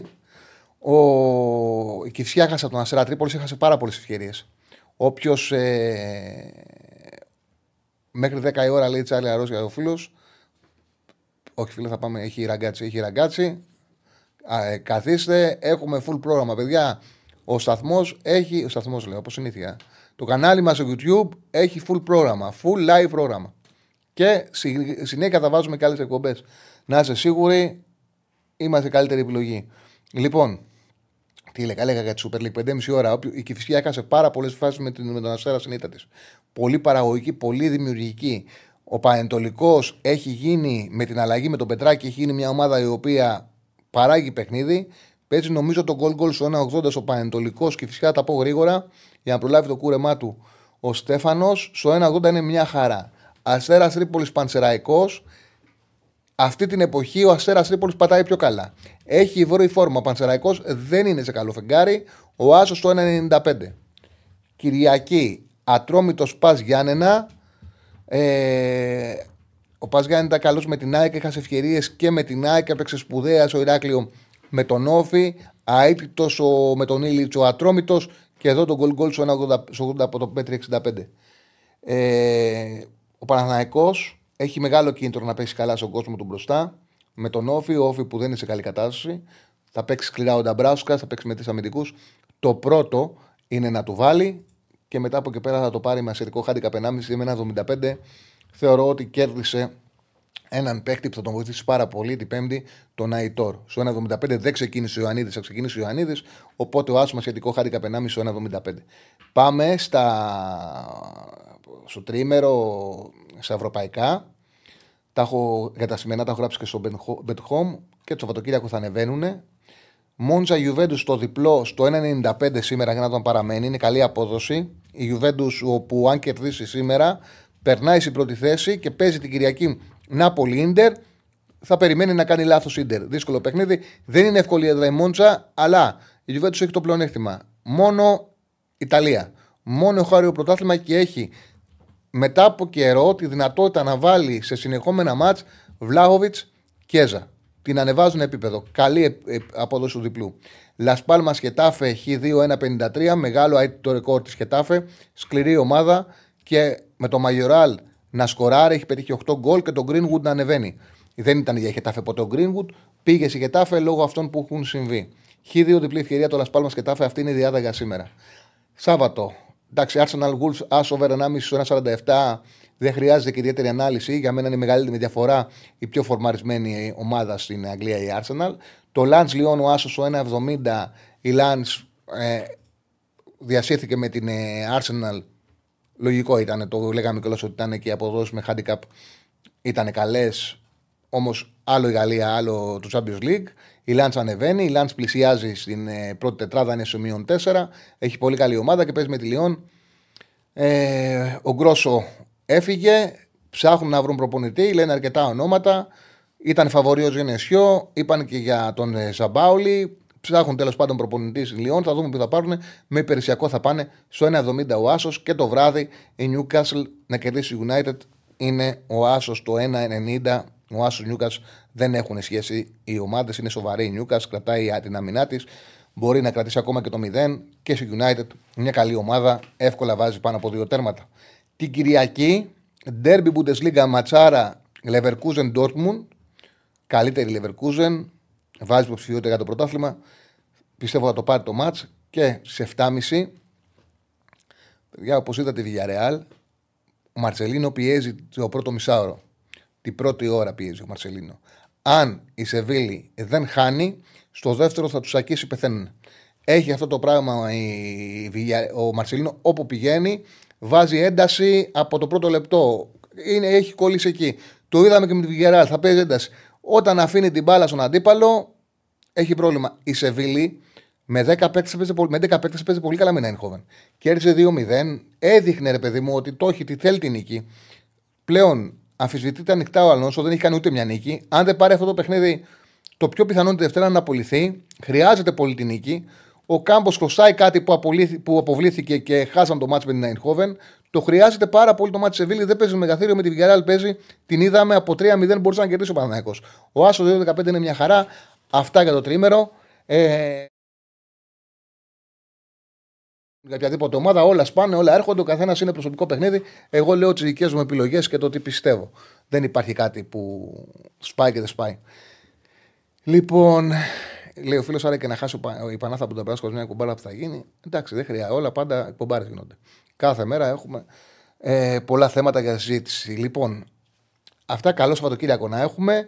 Ε, ακολουθεί ραγκάτσης, 10 η ώρα Μπόγρη, Σοδωρή Αριστοτέλης. Από εμάς, καλό Σαββατοκύριακο, καλή σας νύχτα.